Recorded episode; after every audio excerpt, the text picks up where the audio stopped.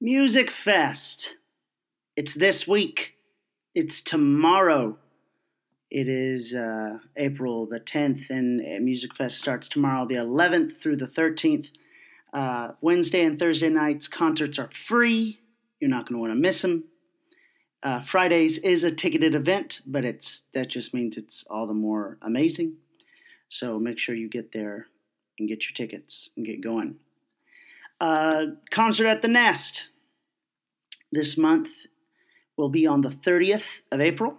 It is Masters Legacy Quartet. will be opening the event with uh, dedication, uh, a local group here in Indianapolis, and uh, Brian Hudson, uh, of the former lead singer for many groups, uh, Kingsmen Quartet and Sold Out uh, Quartet. He's a great voice, and him and his wife Yvonne are coming, and uh, I've heard their stuff. It's it's beautiful. You're not going to want to miss it. They're going to be a blessing to you. If you enjoy good Southern gospel music, then just come on. There's no excuse. Tickets are ten dollars at the door. Uh, starts at seven o'clock. Okay, what else? Is that it? We got a long episode today, y'all. So I guess let's get to it.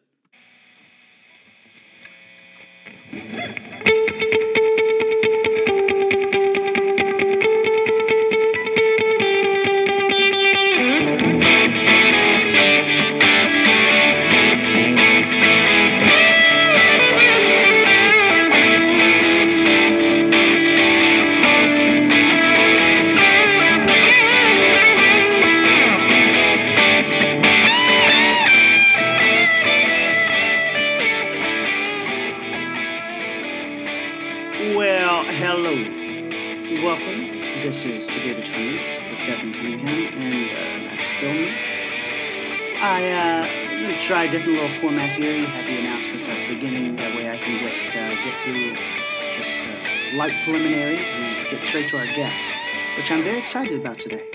It's uh, my great uncle Norm Cunningham. Actually, I'm trying to think.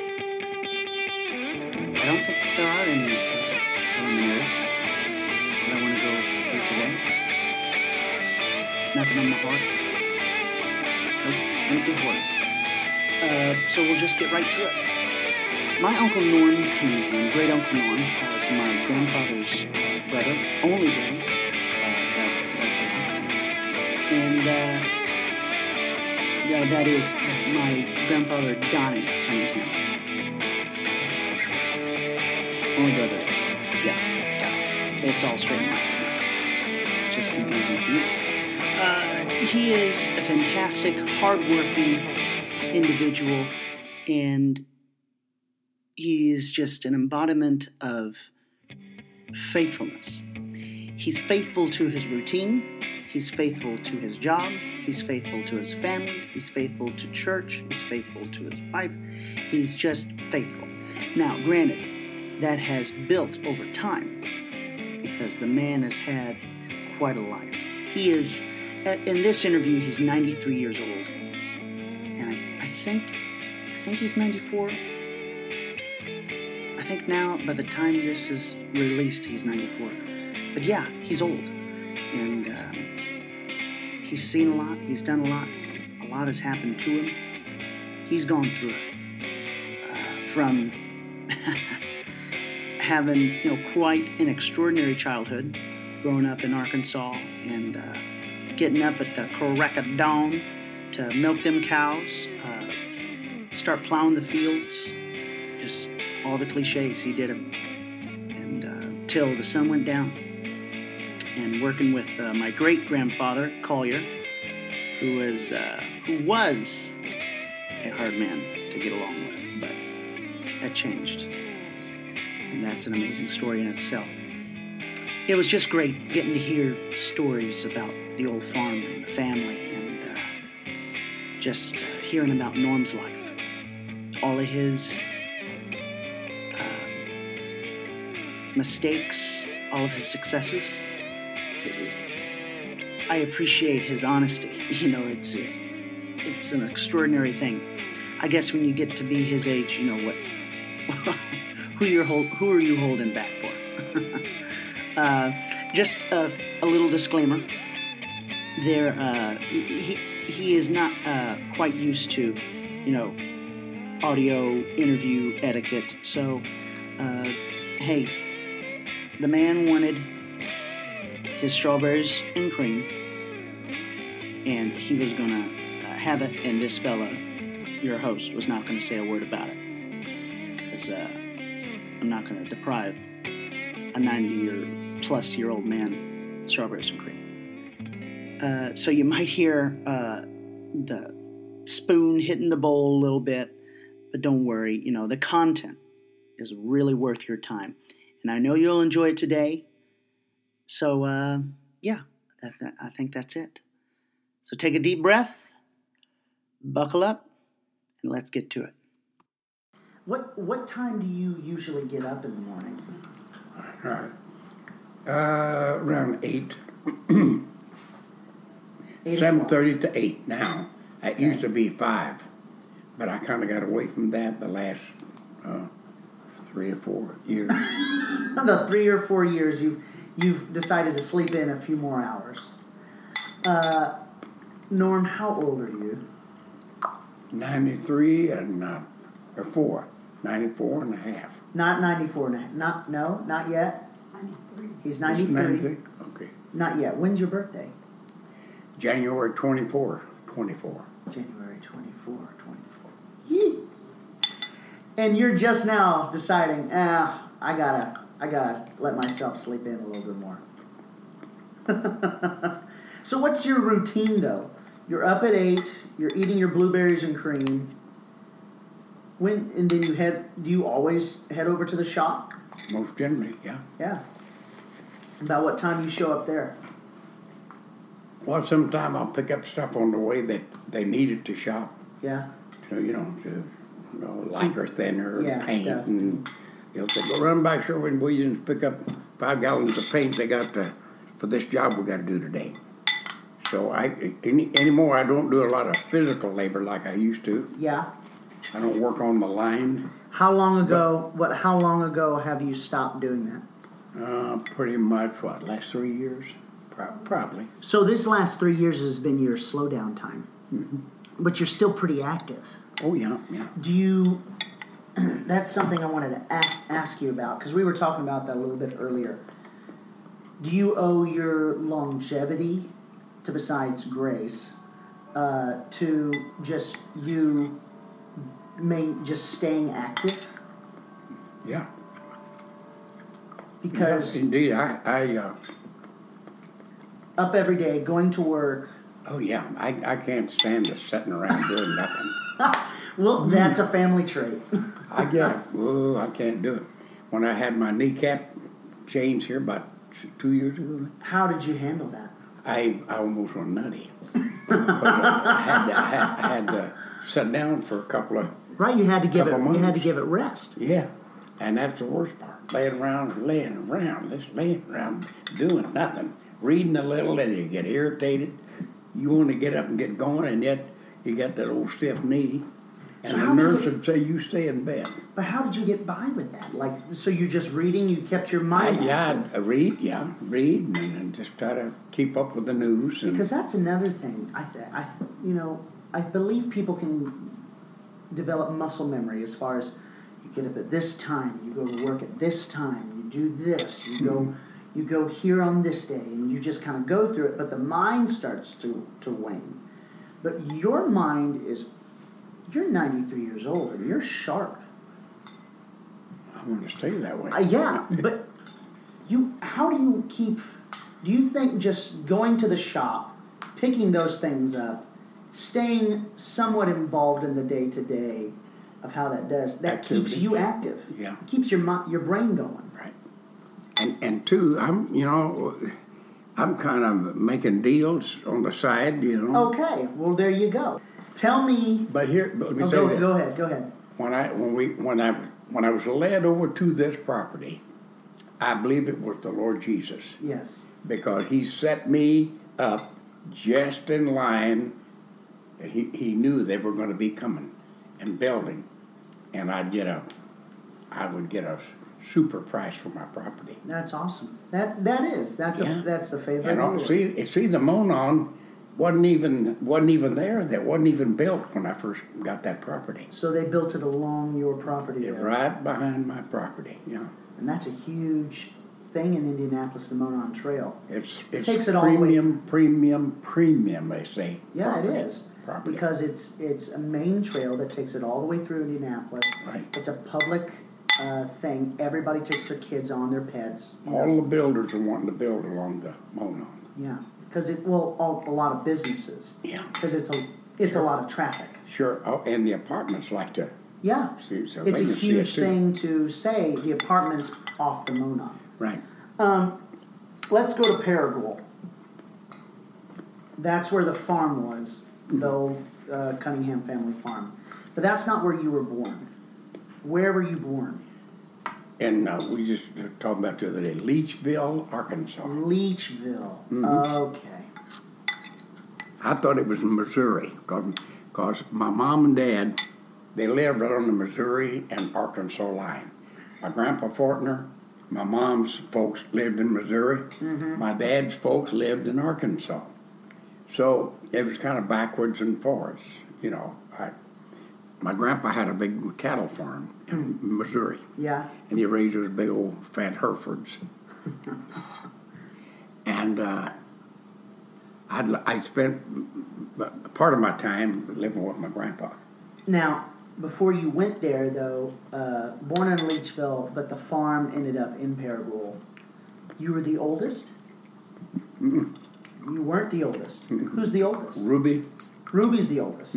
Oh, okay. Ruby, Virginia, and then me. Oh, Virginia okay. lived in Tennessee, you know. That's she right. Just, she just died Christmas. That's right. And Ruby, uh, they, they had a church up in Elkhart, you know. That's right. Yes. Yes. yes, and yes. so, yeah, Ruby was the oldest. She's been gone. how many? How many? I think uh, was it was it five or six? A Ruby, Laverne, or say Ruby, Virginia, Laverne, or me, Laverne, Mita. Uh, Laverne, yeah, and then Wamita.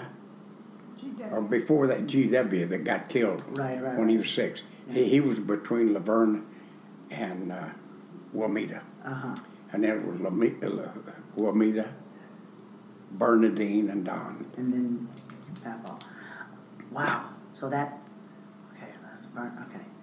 Ruby, Virginia, you, uh, Laverne, Laverne, Wamita, Wamita. GW. But well, okay, GW, uh, Wamita. Berna.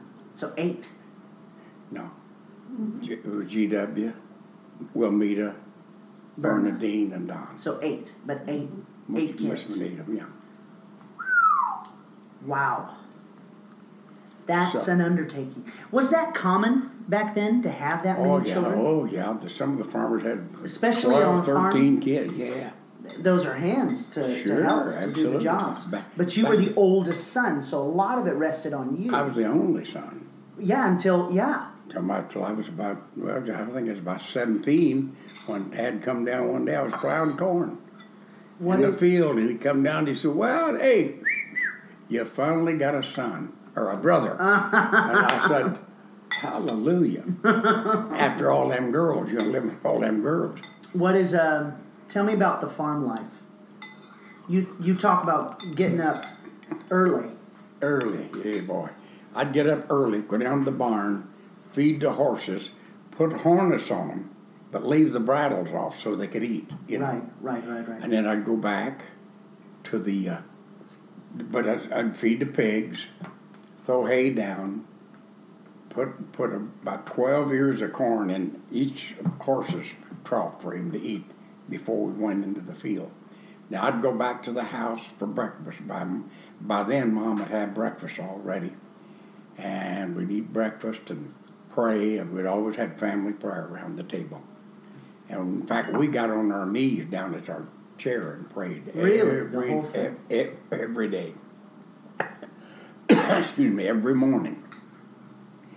And then I'd I'd head back for the to the barn as soon as uh, breakfast was over and we got done praying and and I'd head for the field with the horses.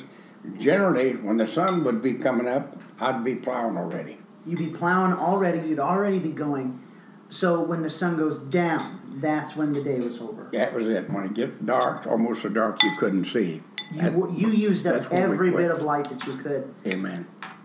We had to do it because we didn't have all this mechanized equipment that they have now. So you, you so the horses were the were the equipment. You they were were to the plow up to them. Yep. So you were plowing and you were planting all the time. That was, yeah. and then you're praying that the weather cooperated. Yeah. The- About the first thing we would plant, plant in the spring would be oats. That was for early, for taking care of the horses in the heavy early plowing time. Because oats would be way up about this big, and we'd cut them, and they had so much energy or something in them. The horses would never lose any weight, and I would just work the tail off of them. I mean, I was riding the plow most of the time. You know, the disc or the plow or riding the. So you had to Uh-huh. keep them healthy. You had to keep them fed. Yeah, oh, How many acres? I think it was about sixty acres, best you, I can remember. You worked uh, most of that all, all, all over that, all over that. Uh, oh yeah, that the- property. Dad would kind of lay it out, and I did the work. But I didn't want him, or he got hurt in the war. You know, Right. in World War. Tell, uh, did the others did the others do any work around the farm? Well, the girls they did, you know, help mom around the house. Right, right, right. And Dad spent a lot of time in the orchard. We had a big apple orchard. Oh, really? Oh yeah, we had an apple orchard. There was about forty apple trees, and uh, I think he had like five big peach trees.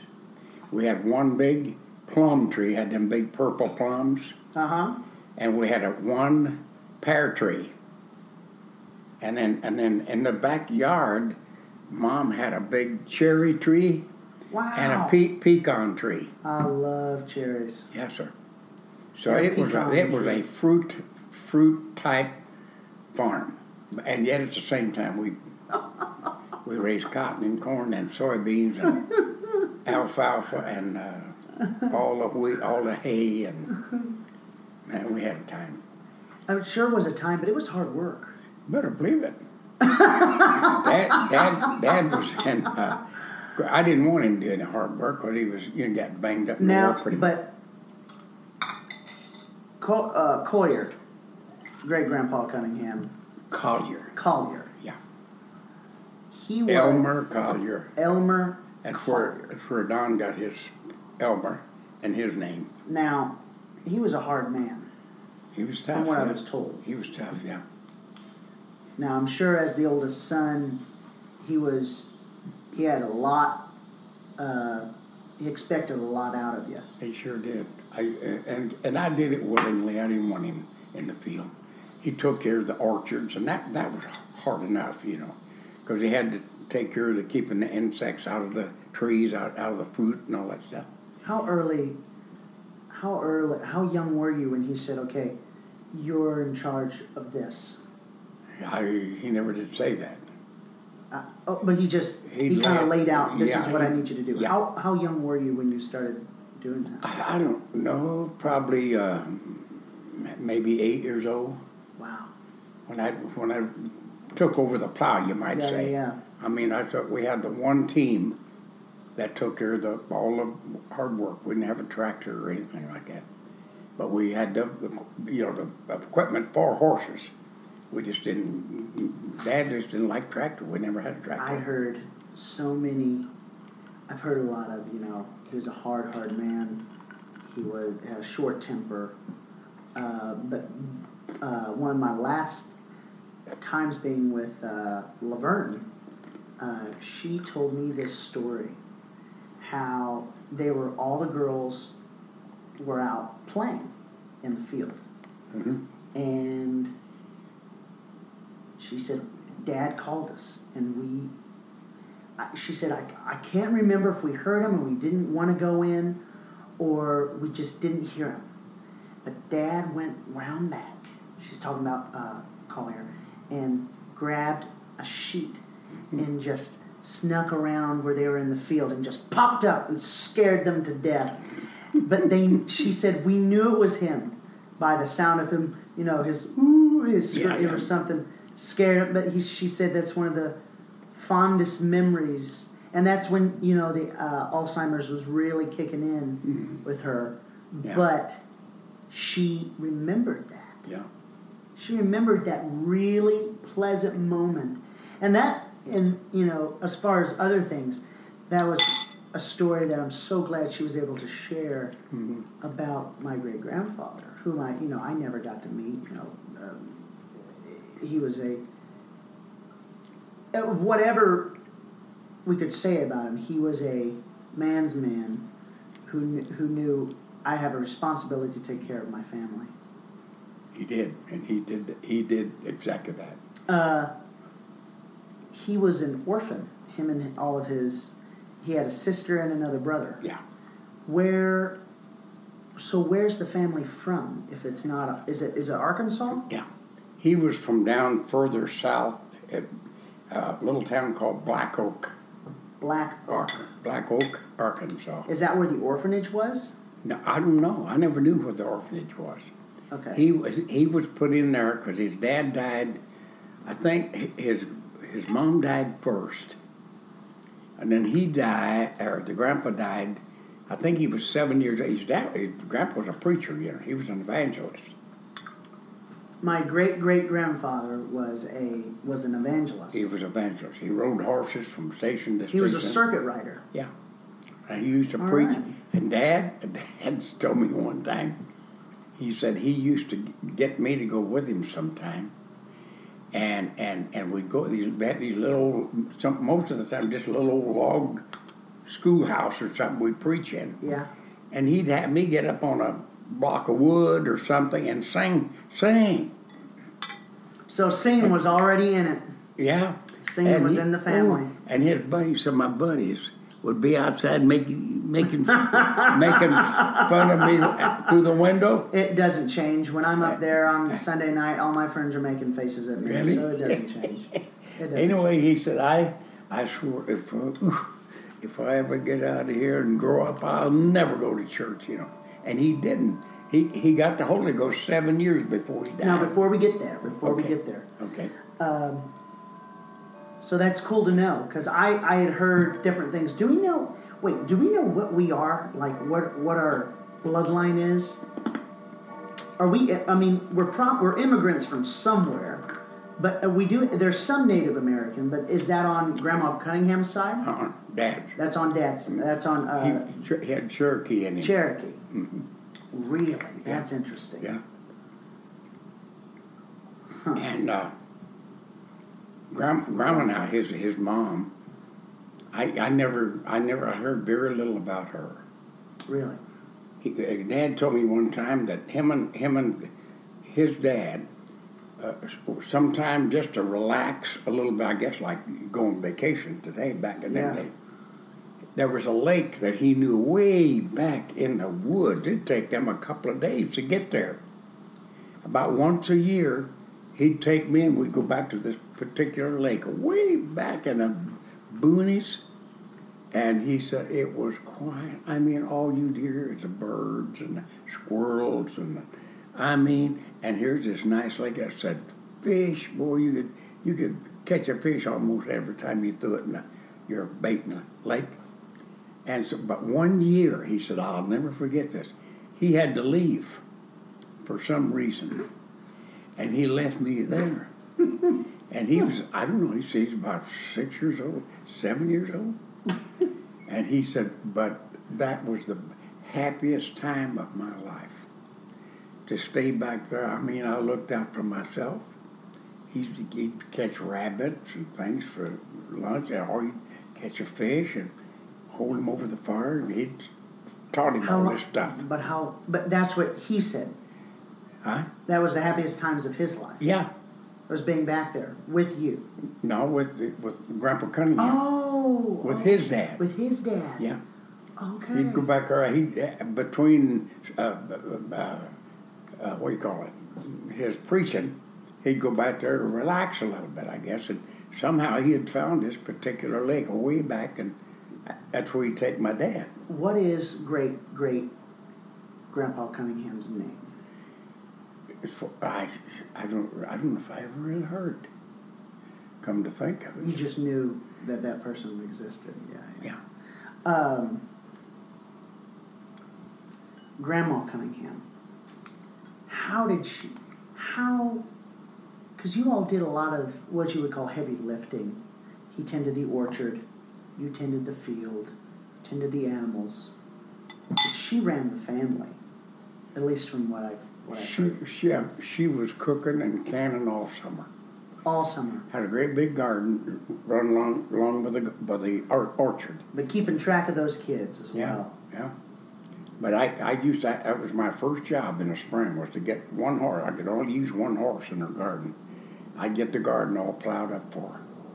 And she'd start planting stuff. She, it'd be cabbage and onions and just row after row after row because we had such a big family. And then she would be cooking and cooking and cooking and canning. She had a great big uh, room where she put all of her canned goods on shelves. Yeah. It was full. And then we'd always have a bunch of hogs, about seven or eight big fattening hogs every fall. we'd start with them in the spring, and we'd, you know, feed them all, all year, all summer. Yeah. And by fall, man, they'd be fat. And then we'd pick the corn, but we had soybeans in the, in the fields. Uh-huh. And a lot of that would fall out on the ground. And, and of course, occasionally when we'd be picking the corn, there'd be one guy on this side, one on this side. Dad would take these two rows. My Uncle Johnny Johnny would take these two rows, and I always got the down row that the wagon straddled, and the horses would eat, be eating their corn, you know, and Yeah. I'd reach down to grab it, and I'd get a handful of slobbers, you know, Oh, yum. from them horses, and I'd say, yee, you know. but anyway, But she, that was part of it. she was she was some lady. She was, I vaguely, vaguely remember her. yeah, she was, she was I remember sitting on. I remember as a child just sitting on her lap. yeah. I think I would. She- yeah. yeah. She, uh, she was a, I know she was my mom, but she was a special lady. Well, yeah, because and I know that, you know, as a child, to any child, the mother is a very special person. But I've heard that from people who she wasn't their mother. Yeah. I have not met one person who's ever had anything bad to say about Grandma Cunningham. No. Not one person. Now, her parents, uh, Grandma Grandma Fortner, Mhm. You went and stayed with them. Yeah. Wh- when did you go stay with them? Uh, when I was, uh, see, I, I'm, it must have been five, I was five years old because I started the school while I was living with them up in Missouri. Uh huh. And it was during the Depression, I think, that uh, they, they knew mom and dad was having a little struggle. Had had he uh, had Collier gone? No, yeah, yeah. He'd already come back from the war. Yeah.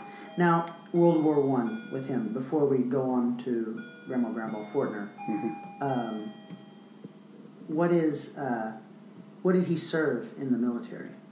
Where did he He, serve? he was in the army, he went to Germany. He Went to Germany in Yeah. the army. Yeah, he got hurt and gassed and bombed and Oh messed wow! up. He got beat up. Yeah, he told me one time, he said, it's like somebody just picking you up and throwing you. One of them bombs would go off, and he said, I'd wake up and I'd, from rolling and tumbling, and it'd take me for a while to get my head on back right, you know. And he said it really, it was really rough. It was rough. And from when he first come home, it took him. He went. My Uncle Johnny had a big farm. His brother, Yeah. and he went they and lived in the sharecroppers. They, him and mom had just got married Mm-hmm. in 1921, and they lived in the, his sharecroppers house uh, for quite a long time. So I guess so. I don't know what what caused him to leave. Never did know. But he, I mean, he's a survivor. He was a veteran. Yeah. Of, you know, history. You know, I, I heard somebody talking about it the other day. World War One compared to World War Two. You know, World War Two is much more famous than World War One, but as far as just the absolute massacre of the troops, it was without a doubt World War One hmm and the fact that he was over there in Germany fighting and survived, that was that just is amazing to me. Oh yeah, he he was. Oh he he about had a fit. Because, see, I, I got deferred for the last, or the first, uh, I don't know, two years, two or three years, because of Dad's health. He couldn't handle a farm by himself. So they were wanting for World War II. Yeah. Before we get to that, Grandma and Grandpa Fortner, you were how old again when you went there? I was about five when I first went there. But how long did you stay there? I, I think it was two years. You stayed But- and lived with them. Yeah. Now, It was a, it was the greatest two years of my life.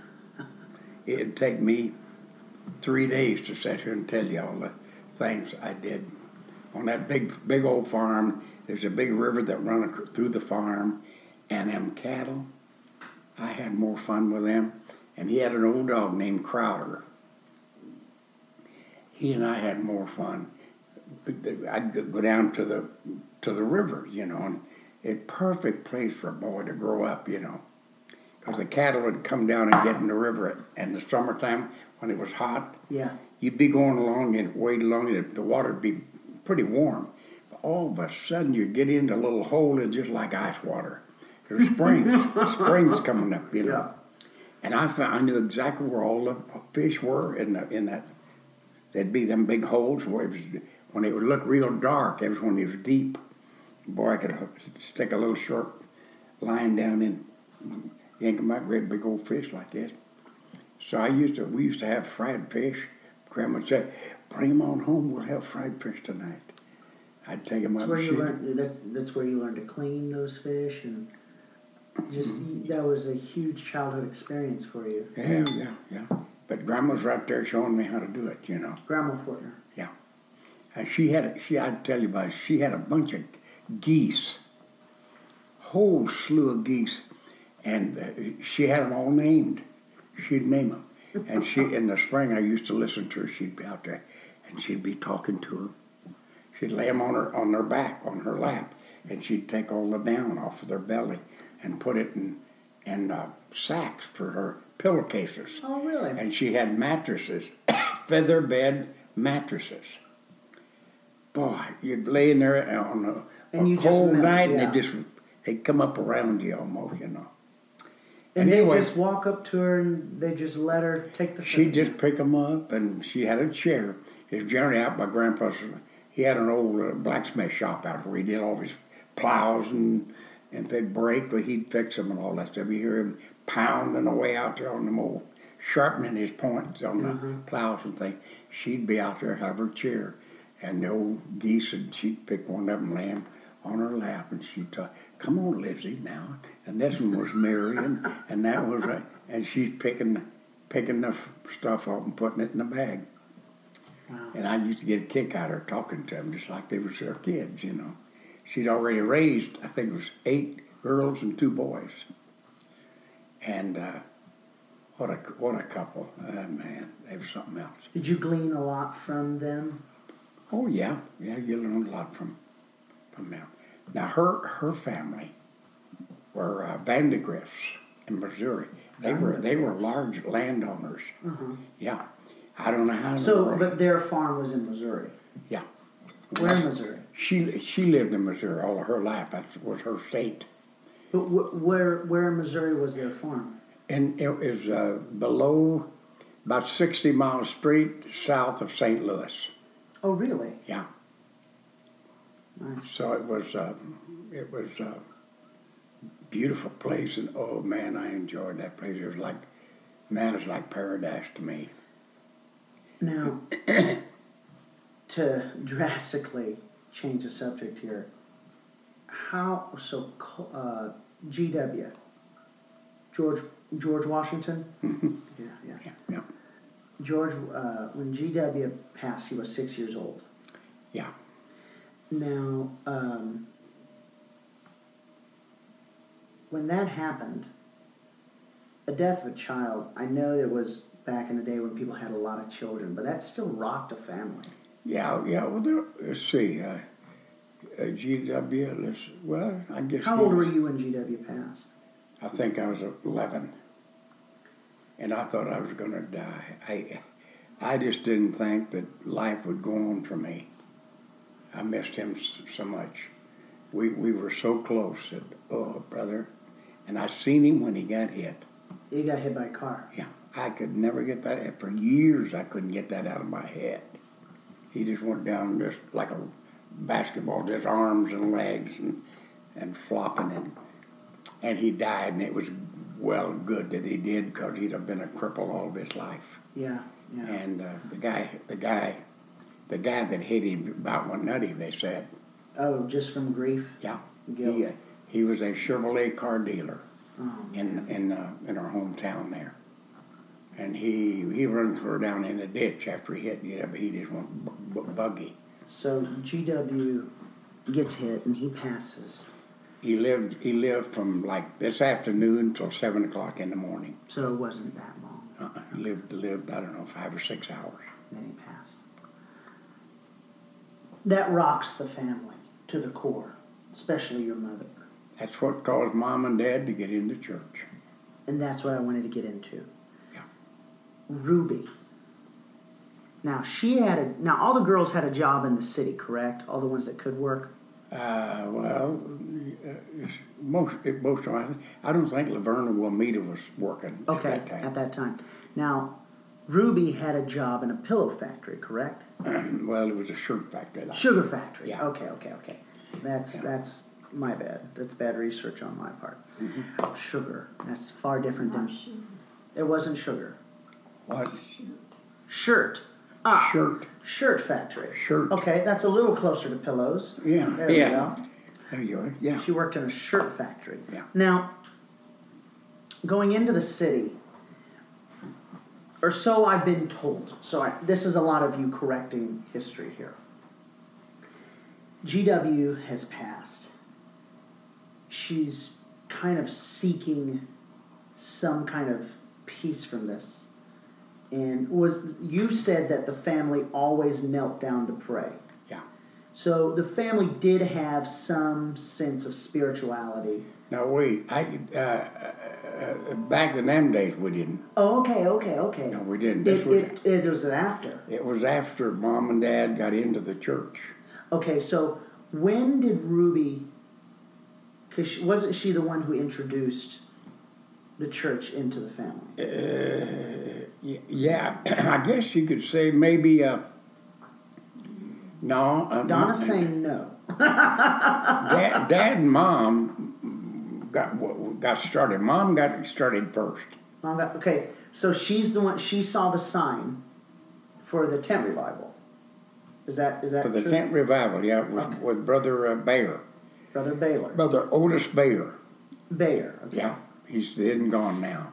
But he was holding a revival, excuse me, in Paragould. Uh huh.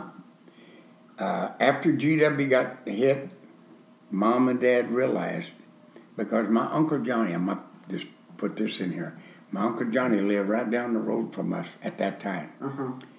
And he, I was with Dad at his farm, and he's always they were Trinity Pentecost, Uh huh. but he was always trying to get Dad, and of course, and to come on, and Dad would always say, "Wow, Johnny, I ain't, we ain't like we haven't got proper clothes for the kids," and Making excuses. Yeah, and so that was that's always been the case. Everyone yeah. always making excuses. and and Dad said, or Uncle Johnny said, "Collier, God ain't looking at your clothes; He looks at your heart."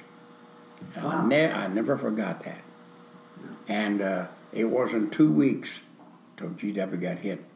We just lived about a mile down the road from him. yeah. He got hit on that same road. Told him. Huh? Your uncle told him. Your uh, Uncle Johnny told him what?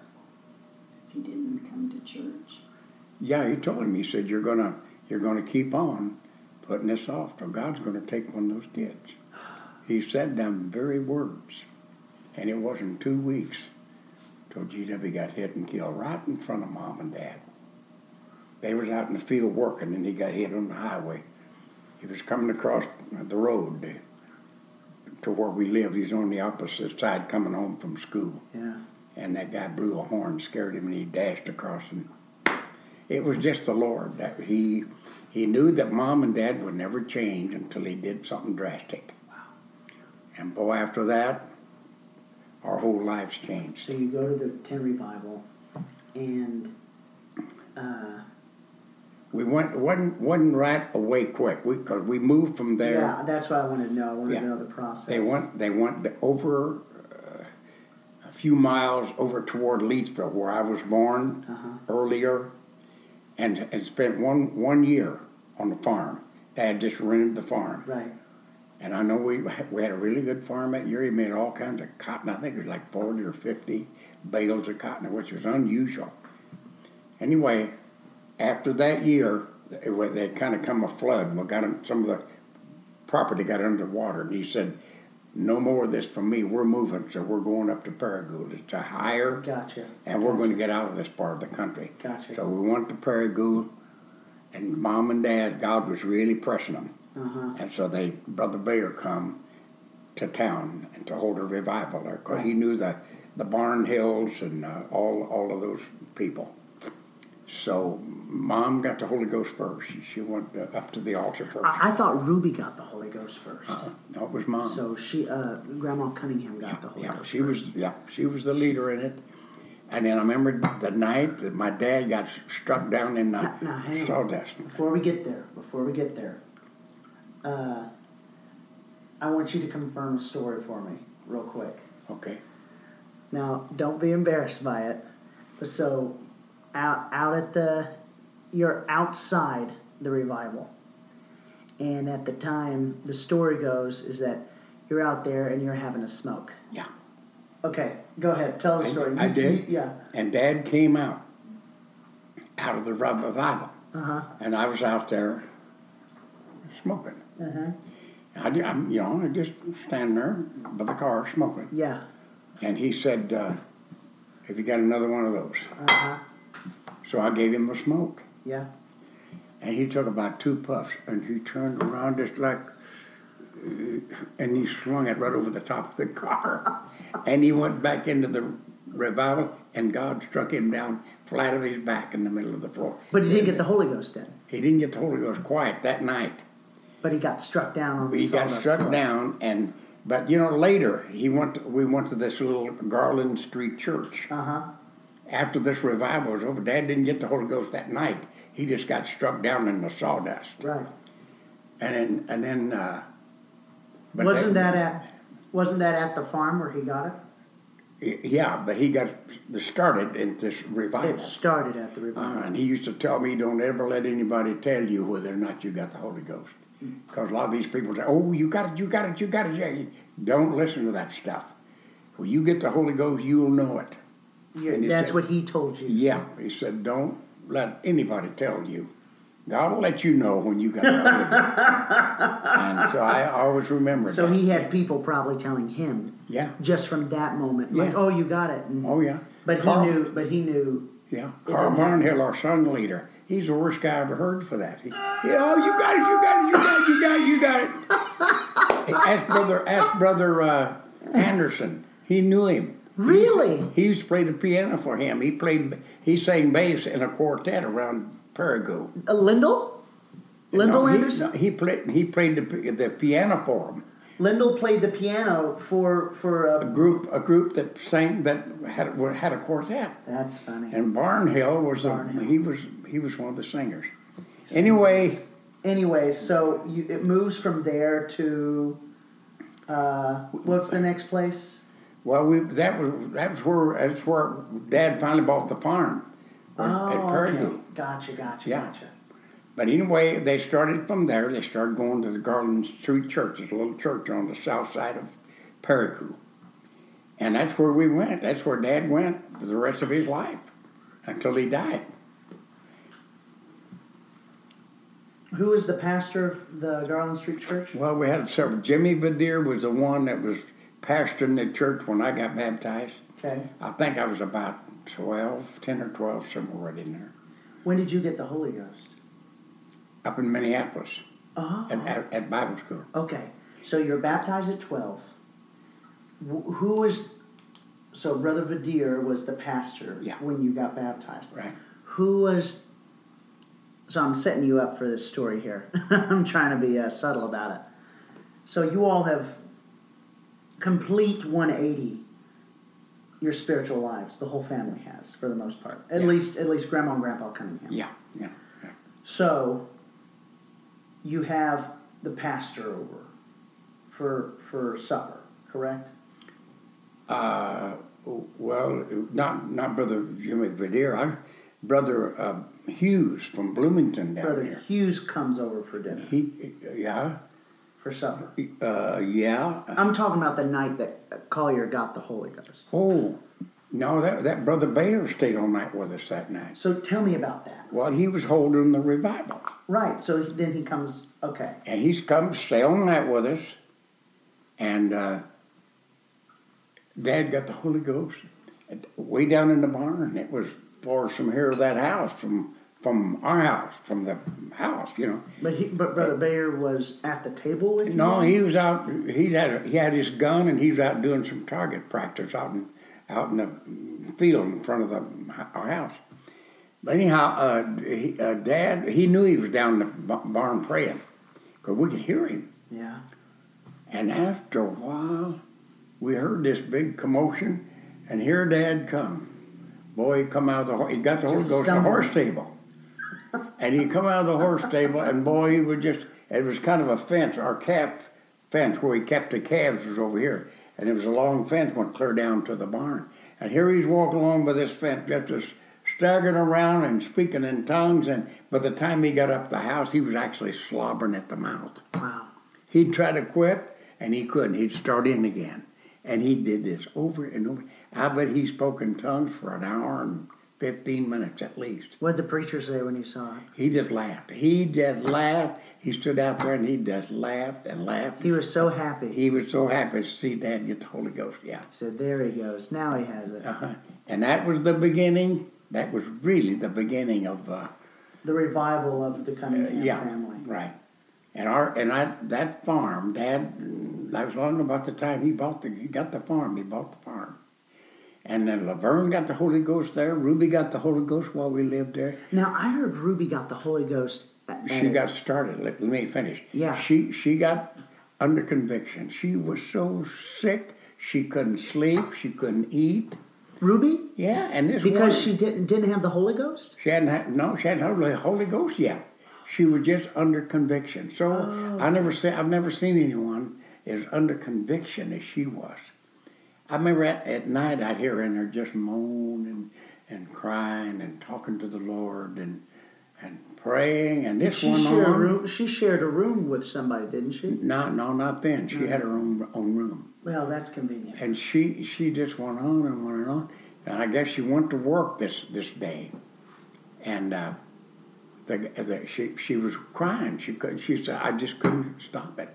I tried to I'd try to stop and I'd just get so filled up it, just had to come out. And so finally her supervisor come around and said, Ruby, uh, you want to go and uh, kind of get yourself together? Maybe it's, he thought maybe she's she's been mistreated at home. I Oh, bet okay. you or something. Yeah. So he just gave her like a, Yeah. a break. You Yeah. Know? Oh, okay. And so she said, Yeah, I, I, maybe I should. And she said she went up and went out the front door. And she said, I looked for some place to pray. I had to find some place to pray. She said it kind of reminded me of sometime when you're sick and you want to you want to throw up Okay. Yeah. and you're, you're looking for a place, you, you know, that's kind of like it was. And she said, I saw this little old shotgun church right down about a half a block down the street. A shotgun church. What is Yeah. a shotgun church? It's just a little old street building with Oh, no okay. design. Gotcha, they call gotcha. them shotgun buildings. Okay. Anyway, I headed for that little old building. And, and she said, I got there. And later on, I thought, what would have happened, I wonder, that day if that door would have been locked. But she said, I just shoved that door open and I went straight up to the front and fell at the altar, the little board al- altar they had there. Was it a Baptist church or was it a Presbyterian? I, don't church? know what it. I don't know what it. I don't think she uh-huh. ever did know. Wow. She just she just She just to had to find a place to pray, and she said, "I mean, I fell on my knees, and it's like almost like I passed out. I went into another world or something." And she said, after a while, I woke up, and I just turned around and sat on the, the altar, and I looked around, and here was all these old ladies sitting there looking at me. She said, I bet there was eight or ten of us having a prayer meeting. Old la- they weren't nuns, right? They Oh, were no, just, no, no, no, older it's ladies. just probably a Baptist church or older something. women, okay. Yeah. And she said they was just sitting there, wasn't saying a word, just looking at her. And she said she just looked at them, and she said that one lady come up and she said, "Dear, we don't know what in this world happened to you, but it was absolutely something like we have never seen before in our life." She said you had an experience with God like we have never seen. And she said, if you only knew how I felt inside, she says, oh. And uh, wow, it was uh, she was a different human being after that. Well, it changes you. That's that's what makes the Yeah. difference. Yeah. The Holy Ghost makes the difference. Yeah, oh, yeah.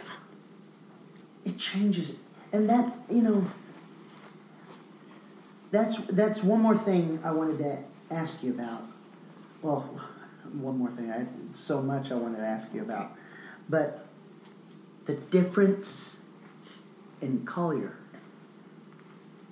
That's what I want to really know. Yeah. Oh, yeah. Oh, he was like a different person. You talk about a person changing from a lion to a lamb overnight. Because before he, oh, he was, Dad was, he was short tempered anyway. And then after being hurt in the war, it even made it worse.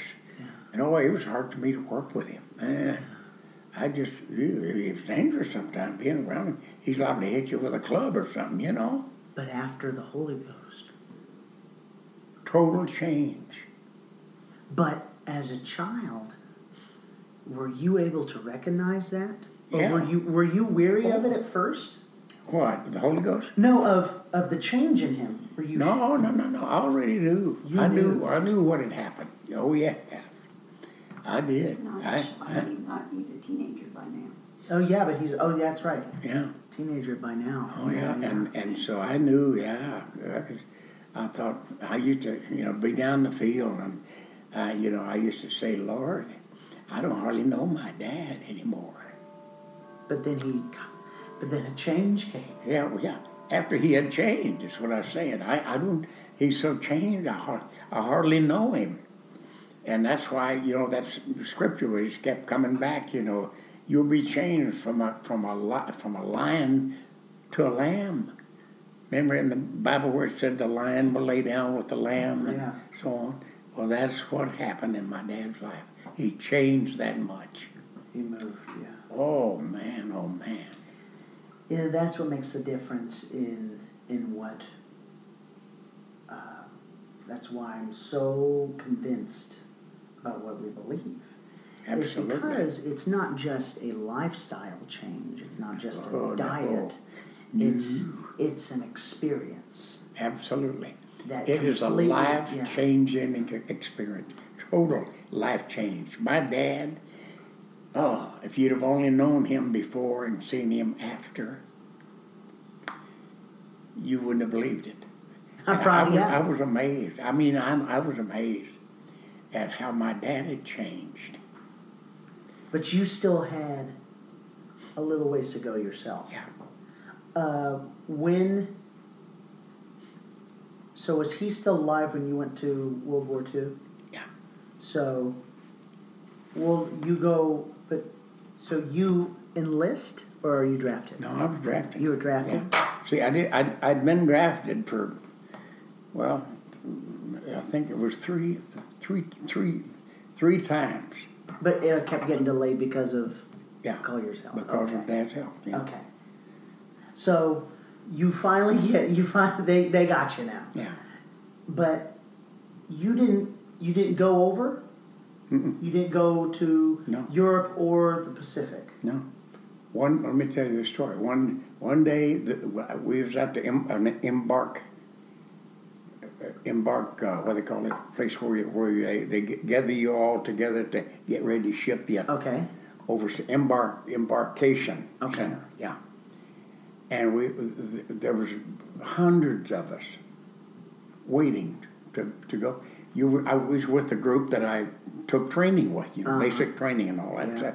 You get like a family. You just get so close to one another. Tight. Yeah. Anyway, we was all we was all out this day, and uh, all of a sudden my name was called out.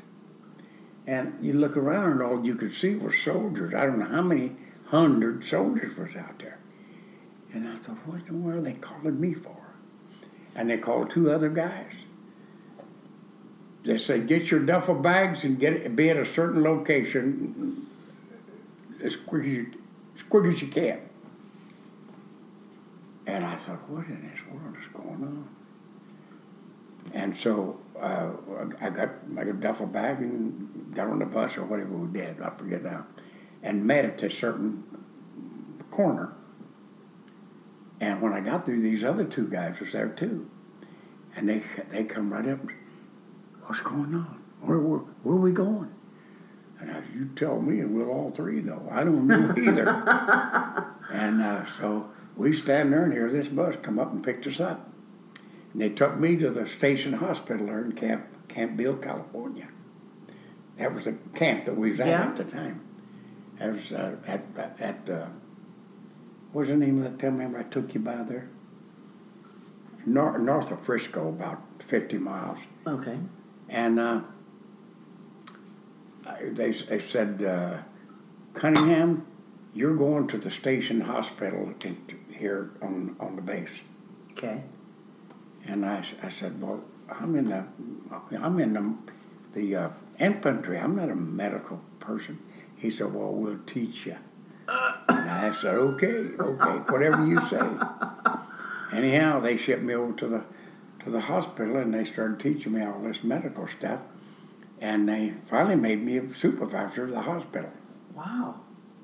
Wow. Yeah. That's impressive. Yeah, and then uh, all my other buddies, and, and, you know, before, of course, all this happened, Right. they before they got shipped shipped out, Right. they'd come over to see me at night. Nice. Because, like I said, we was like a big family, you know. And I missed those guys. I was so homesick when I got separated from them. I didn't believe I'd, it would ever ever happen, but it did. I just missed them guys. I couldn't have loved them more if they'd have been my own brothers. Right. Right. Anyway, one day they didn't show up. And I did a little investigating. He said, no, they're on their way to, to uh, Japan or wherever they was fighting. Yeah. They was going, going to the front lines. Wow. And I found out later almost all of them never made it back. So I, I knew I knew my mom and dad's prayers had Kept just you. been answered. Yeah. Yeah. Because my dad did not, oh, he didn't want me to go overseas because he went through some awful He stuff. didn't want you to get hurt. He didn't want you to die, of course. Right. It do it's it's almost I don't know. I, I who am I to talk about it? But you from what you would read and what you would see in an interview, it's almost um, it's hard to survive it. It's hard to survive that. hmm Uh, to live after the fact Yeah, because of the baggage that you come home with yeah, and he came home with a lot of baggage. But like we've already established, the Holy Ghost just wiped all that clean, gave him yeah. peace. amen, But the fact of the matter is, God kept you from having to go through that. Right, amen, you did. I, I was as sure as I was standing there that, hey, this is the prayers of my mom and dad. So, but, but was there any point? I'm not trying to dredge up anything. I'm just trying to get an honest opinion about where, uh, an honest viewpoint about you at this time. Did you? So you knew right then this was God. You didn't. You didn't have any survivor's guilt. No, no, I, I just I- knew the Lord has kept me. Right, and I didn't even have the Holy Ghost yet. Yeah. No. No. No. But this was just my mom and dad's prayers. Dad didn't want me going overseas, no matter what. Cool. And, uh, yeah. and I might just tell you this later. Later on, after the war was over, we was back home. Yeah. You know, I, I was running around with a group of guys, and we was Yeah. drinking beer and doing things we shouldn't. And every once in a while, some guy'd walk up and he'd say, "Did I hear you, somebody call you Cunningham?" And I said, "Yeah." And he said, "Would you, but would you be related to Collier Cunningham?" And I said, "Yeah, it was my dad." He said, "Boy, you must have had the greatest dad in the world." Wow. And I said, Well, why? And he said, He wrote me some of the greatest letters. while I was in the foxholes in the war. I said, My dad? And he said, Yes, your dad. So your dad would write Yeah. other people who had left from the area. He'd write Yeah, them yeah. and encourage them. Yeah. Wow. And he said, We, he said, I didn't even know who your dad was. But he knew them. He Well, knew the no, boys he that didn't. went. He just knew that they was part of my group and they'd Right, gone right, over. right, right. Yeah. And because he'd been there, and so he From wanted to the town. encourage them. Yeah. Yeah. And so he told them, they told me some of the things he'd say, and they said, I well, can I talk to you for a little bit? And I said, sure. And they said, what a dad you must have had. And I said, well, my dad was a Christian. He said, absolutely, we knew that. and uh, so it was just really, it was, it was really made me feel good, you know, Yeah. because my dad had To already that you passed, had- you know, So, but how old was Collier when he passed? 49 and a half. He's 49 years old. Yeah. That's young. And it was because of the war. Yeah. You okay? So you think it was the damage he took in World War One that sure. took him? It was a heart attack, right? Yeah. Yeah. He uh, was loading the hog with, with Nita and Mom, trying to get him to go up to shoot. He's a big fat hog to have him butchered. And his mom said he just stopped and said, I got I got to rest for a little bit. And he backed back down to shoot, backed into the hog house. And she said when they looked through the cracks, he did this. She said he didn't even bend his knees, looked like. Fell right across the hog trough. Never made a sound. Wow. So they, they called some neighbors and carried him up to the house. But he was gone. He was gone. No, he, uh, the doctor told somebody in the family, said he'd been up to his office about two weeks before he died, and he said, I knew, I knew he wouldn't, wouldn't be here long. Really? Yeah, he said, I could tell from his, his heart, he said he was getting pretty bad. But my dad, Your dad made an impact on more people than just his family. absolutely he did. And I didn't, I didn't know it. I, it really shocked me. You know, whether he wanted to or not, him writing those letters, he was reaching out. He was Yeah. evangelizing. Yeah, Just sure like was, his daddy yeah. was. Sure was. And those guys, they they they just amazed that me having a dad like I had. And I said, I knew I had a great dad, but I, I didn't realize. You, yeah, we don't much. we don't see it. No, I didn't. I probably want you know, I love my dad's the hardest working man I know. yeah, You know, but I probably won't know all that my dad has done for me right. until, you know, Mhm. it's until somebody else tells me, you know. but that's the way it goes. But I all I can do is listen to stories like that Yeah, and appreciate it now and just know, okay, that's happening now. I need to appreciate it now. right, Not wait till later. right. Because I Right. that guy coming up to you, telling you those things about your father, that had to Mhm. Almost minister to you. Yeah. Even in that moment, you're holding yeah. that beer and you're hanging out with people. Yeah, and- but it- even right then, that's me. you could say really. that that's God reaching out and just reminding you where you're where you come from. Right, right. When so let me ask you this. When uh, so did Ruby start where where did when did Ruby start uh, was it Dan or Sa- it wasn't Sam it was Dan and Carolyn and Sam. yes yes yes yes uh, when did she start courting the Minna Minna. yeah Well, when Brother U.L. Kirby come down to pastor our church, uh-huh he was related to the Barnhills. okay Barnhill, uh, Brother Anderson, I Uh-huh. told you about him, yeah, him and Yeah. Barnhill. Anyway, uh, he was uh, uh, Carl Barnhill's uncle. right Charlie Kirby had a big church in Royal Oak, Michigan. uh-huh And Brother Kirby, our Brother Kirby was his brother. He was Sunday school, head of the Sunday school. uh-huh And this Charlie Kirby was a, I guess you'd call him a Pentecostal dictator. He finally died in a plane crash down in, he, wa- he, well, he was, this was from my Ruby in Virginia. They both went, went there. And they said he was mean. He was a mean rascal. Oh man. And he died in a he died in a plane crash down in the hills in Tennessee. Okay. All right. Anyway, uh, what what from there? Uh, brother, bro, our brother, you wasn't as mean as. Okay. You had you had the nicer Kirby. Yeah, I had the nicer. he he was, in fact, he's almost too nice. you know. Just He- polar opposite. Huh? Well, he he he admitted one time he wasn't really ordained to preach. oh really? No, he was just a Sunday school leader, and he come to Arkansas to take over the church because Carl Barnhill wanted him to. Carl wanted he didn't like the pastor we had, so he called he called him Uncle Dutch. So he went up to called up Michigan and asked Uncle Dutch if he'd come down and and So who was the pastor before that? Vertree or Ver- Vertree? brother uh, uh, what'd you say? Vertree? Vertree? No, uh, what huh? He baptized me. But then, No, he just died a couple years Baptized you? Yeah. Was wasn't that Vertree? Yeah, but that wasn't his name. Uh, I can't. You said you it. just said it. Yeah. Yeah, yeah. We can't remember it. That's I can't, hilarious. yeah, Yep. right. Well, see, I'm getting old, and that's my problem. Yeah, yeah. Uh, but you have that pastor. He comes down. But where? A- after this guy left, Uncle Dutch come down Uh huh. and took over the church, Right. and uh, it just dried up really. Really. But when? So when did the the Mena family come in? Come into it? Well, the, while while Brother Ewell was there, Lonnie and and Carl Lonnie Young had married Virginia, Uh huh. and and uh, Carl Mena Uh-huh. had married Ruby. Uh-huh. They were both going to Royal Oak.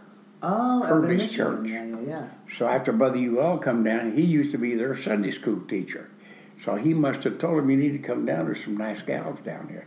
We're talking about Reuben, Virginia. Nice. Okay. So th- they started coming down, and sure enough, they got together, Lonnie and Jidge and Carl and Ruby. So, but you were uh, you were the one who uh, was in charge of kind of monitoring the dating situation a little bit, weren't you? Yeah, yeah, Yeah. yeah, kind of. And, uh, but uh, Carl didn't f- push Dad around. He, he, Dad, Dad had the Holy Ghost. Yeah. But you didn't push him around. he he was he was a fighter, scrapper. Boy, I mean he could phew, he could knock your block off before you knew it. Now, I heard, uh, but but Carl was pretty forceful himself. Yeah, and uh, I remember one time he had a flat. He he come up to see Ruby, Uh-huh. and he parked his car out in the yard. And the next morning he had a flat. Well, he asked me to fix his flat, Uh, so I was fixing the flat. And Dad come out out the back door after a while, and he saw me out there. and He said, "What are you doing?" And I said, "Well, he asked me to fix his flat." He said, "You let him fix his own flat. We got work to do." Boy, I said, "Okay, okay." Well, after that old man, he straightened up. Boy, he didn't ask me to do anything. Well, he you don't you don't come down to the farm and start ordering uh, the kids. my kids yeah. around, Mister. Who I don't care where you come from. And boy, he straightened him out real quick. That's funny. So that that that kind of shaped up pretty quick. When did you meet Donna? After I come come back from Minnesota, after Oh, really?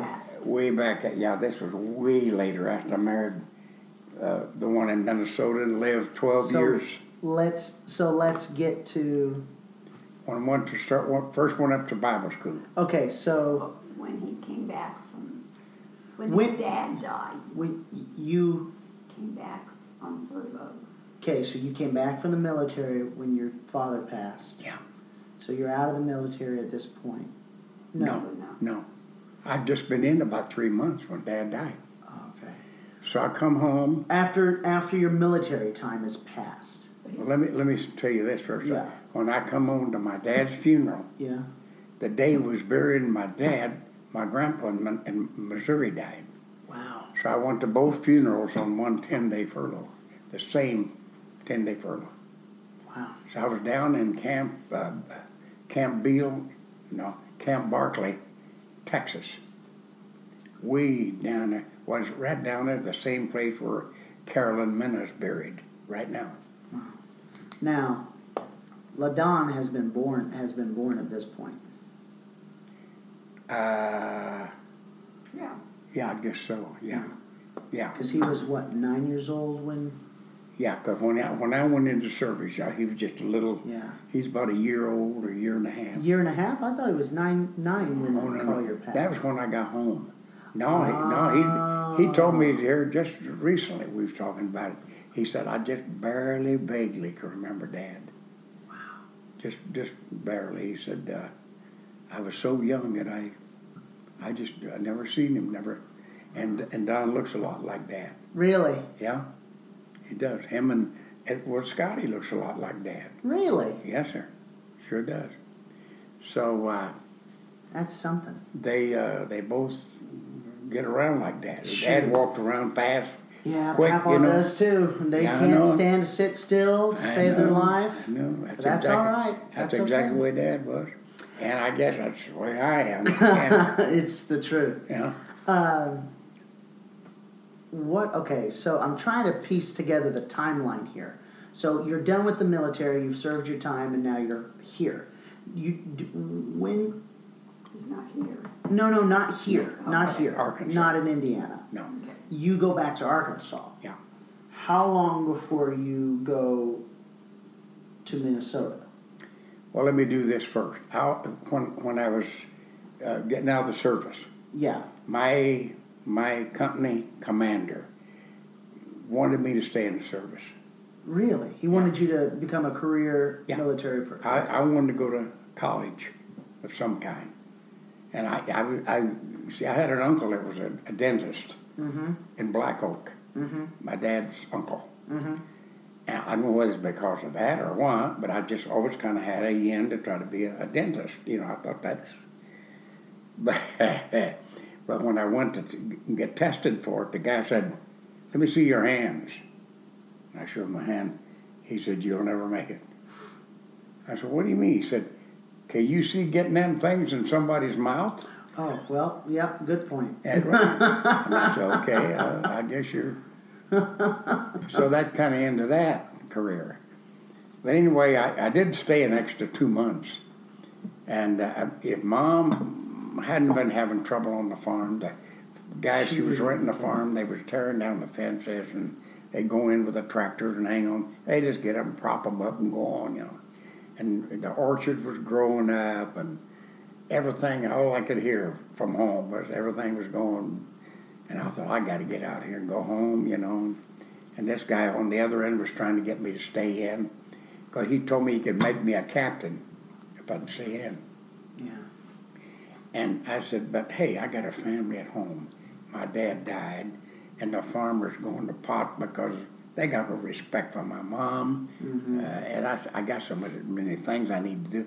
He said, well, you can take a month off and go home and get all this straightened out and then come back. Mm-hmm. But I, I said, no, I don't think I don't think I ought to do this somehow. And I just didn't. I come on home and uh, it took me, I don't know how, I tried to get the horses. I had a hard time with it. They hadn't had harness on them in three years. So you had to re you had to get everything back in order at the farm. Yeah. So I got the horse, first thing I tried to do, I got the harness on them. Okay. Took me all morning to get the harness on them. They were so Okay. mean. They wouldn't stand still. Because they nobody's been handling them. No, Yeah. no, they were just wild almost. Anyway, I, I finally got them dudes, got the harness on them, and I got them hooked up to the disc. And I worked their tails off. I got them out in the orchard. I crawled up on that old disc and turned her wide open. I said, okay, here we go. And I mean, I plowed their tails off. Boy, that line tail sounded like this. Yeah. There was no all that walking around on their hind feet, you know. Yeah, they were gonna be. They, You better believe was in charge from when that I point get- on. When I got done with them, boy, they was as, as nice and quiet as they could be. You know. Nice, nice. Anyway, I got that all done, got the orchard all straightened up, and about that time, Reuben Carr came down. But in the meantime, I went went to Michigan with a guy I got out of the army with. We wanted, we got we got tired of that rocking chair pay, and we decided we wanted to try to find a job. rocking chair pay. In the That's- army, they they sent you twenty dollars a month from the army. Nice. They called it rocking chair pay, you know, Yeah. while you're recouping from the service. I guess. Uh-huh. Anyway, we went to uh, we went up to Michigan. He had a sister living up there, he said, Let, "Let's just go up and give it a try, see if we can find something." And he said, "We can stay with my sister. We won't have to pay rent." Uh-huh. And I said, okay, well, yeah. 'Cause I, I was tired of horsing around, and he was too. He said, I, I need to go to work. He said, I do too. I don't like this. And the guys that we hung around with, they they was lazy. They finally went back in service, and I think every one of them got killed. Well, okay. Yeah, after going back, they should have got a job and stayed home. Right. Like like the anyway, we went up there and horsed around for about two weeks. Everything was on strike. We went to Buick, Oldsmobile, Chevrolet, Cadillac. On strike. Yeah, we made applications. I got tired making out applications. and finally, the old guy that his sister was renting from, he said, I can tell you boys are having a hard time. So he said, Let me give you some advice. He said, If I was a young man, this would be the last town in the world that I'd come to get a job. he said, I've been here all my life. He said, "Quit wasting your time." Well, no, he said I I'm I'm I never got out of debt. Cause he said if you work three months and you're off for three months. Right. And you yeah, and so he said it's uh, it's just uh, it's not a place to work. Right. So he said my advice is go anywhere, go to St. Louis, Chicago, go anywhere, but don't come to this crazy town. In 'Cause- Michigan. Yeah, because he said you work three months and they're on strike for three months. Wow. Work three months. So where'd you go strike. from there? So we I, we come back home. We hitchhiked almost all the way from Michigan home. To Arkansas. Yeah, I had an old army buddy that um, that was he was a foreman in A and A and P Bakery in St. Louis. Yeah. And so when we come through St. Louis, we stopped in to see him, and he loaned us twenty bucks. Loaned you twenty And dollars. we got and there was enough to get us home. That got you through. Wow. Yeah. Twenty dollars got you all the way. All the way home. Well, From from, St. Louis? To Arkansas, which wasn't very far. Okay, yeah, yeah, yeah. About I don't bad. know, four hundred miles in it, Uh-huh. Anyway, we got home, and about the time I got home, Ruby and Carl was home from from ABI from Minnesota, and so they started talking to me about going back to Minnesota with them. They wanted me to go to Bible school. Or I didn't go for that because I had no desire to be a preacher Mm-hmm. or anything. But they wanted to just get me away from there because, you know, I was drinking and beer and not wasn't doing very good. Mm-hmm. Anyway, Vernon and, and I hit a bridge about and almost killed us. Almost killed her. You know, she had that c- Yeah. scar across her yeah, face. Yeah. Almost killed her and me because my brake brake line had busted. But, but did that happen because of your drinking? Well, no, it just no. I don't know why. Oh, okay, The yeah. li- the- I thought that's the- what you were saying. I was like, I never No, no, no. that. The brake line just broke, and I didn't know it. I went. I'd been drinking beer, Right. and I was late getting home to get her because she was working at the Okay. phone company Okay, yeah. at night, and she was depending on me to get her to work. It's about five miles out to the farm from town. So when I realized, hey, this is late, how am I ever going to get her and get her back to work on time? So I took off for the farm, and boy, she was crying when I got there because she was going to be late. Mm-hmm. And then I turned, of course, I drove like a maniac to get her back to, to her job. Mm-hmm. Well, there's a bridge right out of right out of Paragould, and I was sailing on probably about 80 miles an hour, and I and there's a started to slow up a little bit, and I, my pedal went right to the floor. Wow. No brakes, no at all. And I saw this other car coming on the other end of the bridge. It's probably 50 or 60 feet long bridge. Yeah. And I thought, as sure as I go up on that thing, we're going to have a head-on collision. Yeah. Because I was got, I, I, up behind the guy, and this guy was coming. So Yeah. what am I going to do? So I just pulled it over on the left berm. I thought we're going to hit that berm, but it, that old bridge, big old concrete bridge thing, we busted it and knocked it clear down in the Wow. creek. Wow. But uh, it knocked her. She went through the windshield. Her head did. You know, she had these scars on her Right. face, Mitch. and that's what caused it. Yeah. And then I, I it uh, knocked me goofy. It knocked all my teeth out here across Yeah. here. And uh, I didn't, I didn't know anything until we got up to the hospital. I was, I was You were in out, shock. but I was walking around, I guess, and and talking. Berm and I was talking kind of funny, but I got up there and I, and I Well, you had no top teeth. no, Yeah, and I was sitting, bun.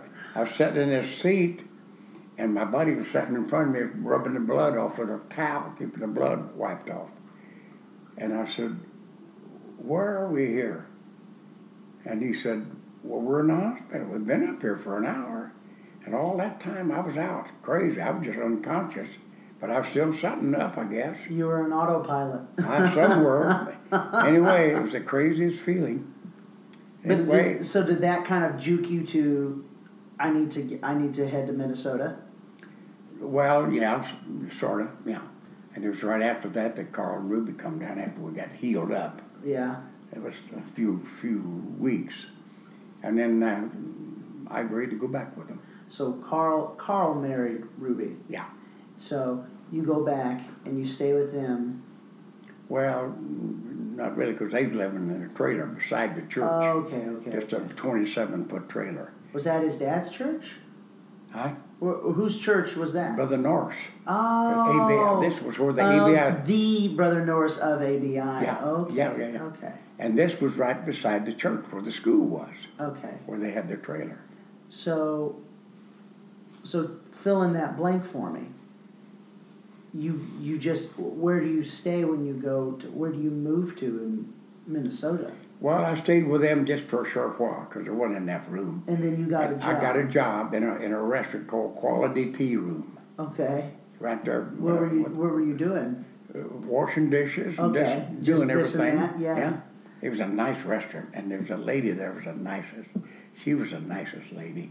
She'd always fix me a big dinner every day. What was what, what was her name? Do you remember? I don't remember. I don't remember. But you just remember the kindness that Yeah, she showed you. Yeah, she was a sweet lady. Yeah. So between, and we can fill in whatever blanks you want, but between that time to Bible school, how long was that? How long did before you decided I'm going to go to ABI? Well, uh, we got up there kind of in the fall. I didn't have long to fool around. Was it? Uh, I don't know how. There was a space in there while I was working in this restaurant, Uh huh. and then I, I, I can't quite. Uh, I don't know whether it was that was before I went to Bible. It had to have been before I went to Bible school Mm-hmm. because it was right there pretty close. It was uh, right there on the corner where the where the old church was, where Brother Urshan was born, Mm-hmm. really.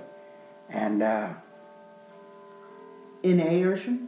yeah, Yeah. okay. yeah, yeah, he was born up on the second floor right there on the, the old Midway Tabernacle. Wow. Yeah. Now that's now that that is where the Larsons were from, correct? yeah, yeah. They all they all went to Midway Tabernacle. Wow. Yeah. So uh, Uh, they, could could I, just to rabbit trail just a little bit. This isn't even in my notes. Can you tell me just a little bit about uh, Brother Larson's mother and father? Uh, well, they were fantastic people. He was he was the he was kind of head of their construction company. They, Okay. had, they had a big construction company. Uh-huh. They owned apartments, buildings, and they built some of the finest homes. Boy, some of them, were, you know, half a million dollar homes. Wow. Him, uh, Arvid was he was kind of the head of the company. Now they had a brother that was a lawyer. Uh huh. Did he ever tell you about that? Yeah, I'm, I'm sure he may have mentioned it, but I've never. Yeah, he was a smart guy. He had he had quite a reputation around the Twin Cities. You know what? Yes, yes, he I never, did. He never got into church. Oh, that's okay. That's too bad. He was That's he too was one of the ones that would never come to church. That's too bad. Now they had a sister that was Uh-huh. married to Jim Norris. Uh huh. Now she was a classy lady. In fact, she was the head of one of the big stores there in Minneapolis. Really? Yeah, Wow. and she traveled all over the country and even in Europe, I think some So they. buying clothes for their for their store. So the Larsons were very a, a very positive influence in that community. Oh yeah, oh yeah. They were some of the oldest, most respected people in in Midway Tabernacle. But they were genuinely loved. Oh yeah, yeah, man. They were. Oh, Arvin, he just he's almost like a brother to me. Oh wow. He was just a fine. I used to, we used to go deer hunting.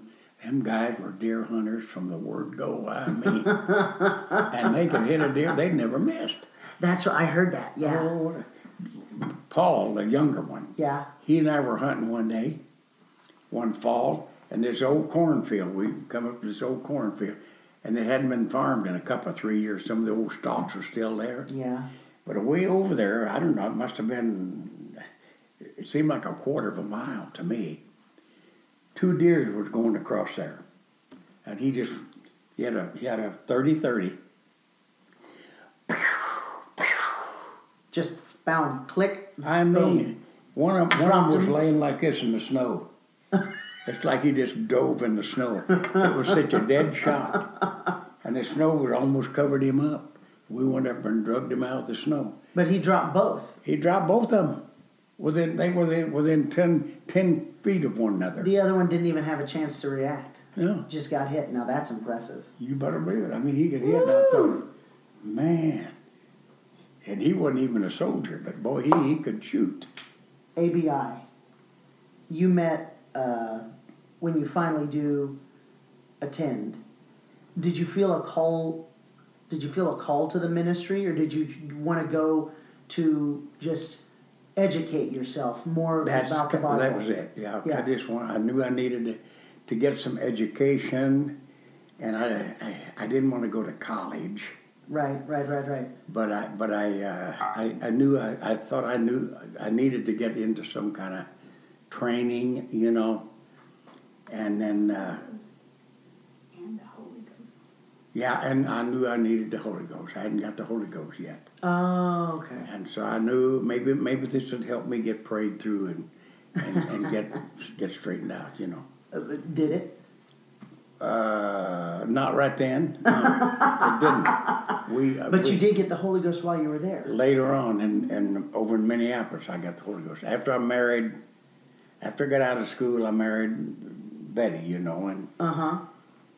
biggest mistake I ever made in my life. But anyway, uh, we did. I And love the candidness. I absolutely We, love it. yeah, we uh, we uh, got started, and uh, I, I went to work for American Candy Company. Dave Urshan and I, Uh-huh. we we buddied together all all, all time we was in school. Really. Uh huh. You've re- you've married, and you've uh, not the best choice, life choice according to you, Mm-hmm.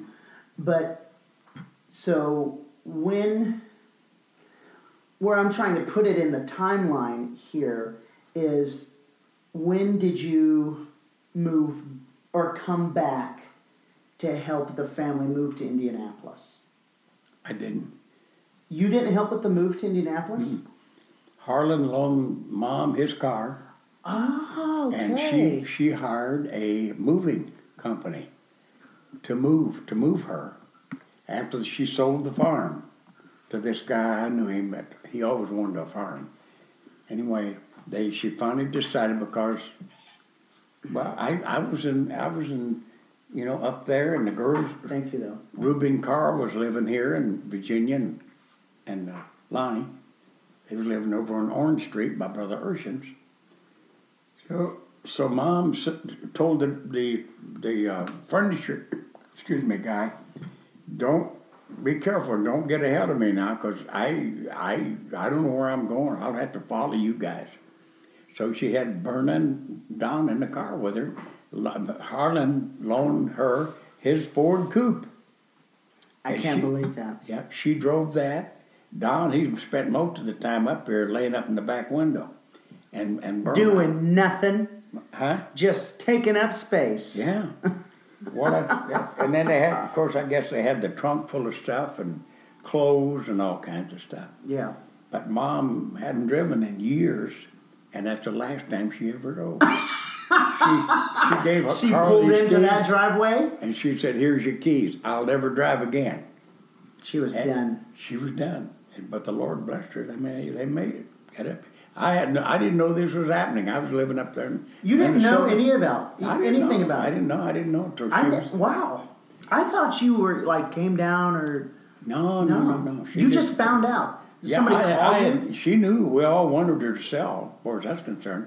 Get off of the farm and get up here and get around a good church because the little old church down there, Vernon and Don was losing it, and that's why Mom decided, hey, I've got to do something because uh, Losing Reuben, it. Virginia. Oh, you mean they weren't connected? Right. Well, they was going to skating rinks and doing things. There was nothing in the church to. Oh, there was young- nothing solid. Right. Okay. They They had just- events around the church, but there was nothing. nothing to keep the kids interested going and so she said i'm going to lose these guys if i don't get out of here and reuben carl had already and virginia had already told her they need to be in Calvary because there's a lot of young kids, and uh, they they just need to be here. Wow.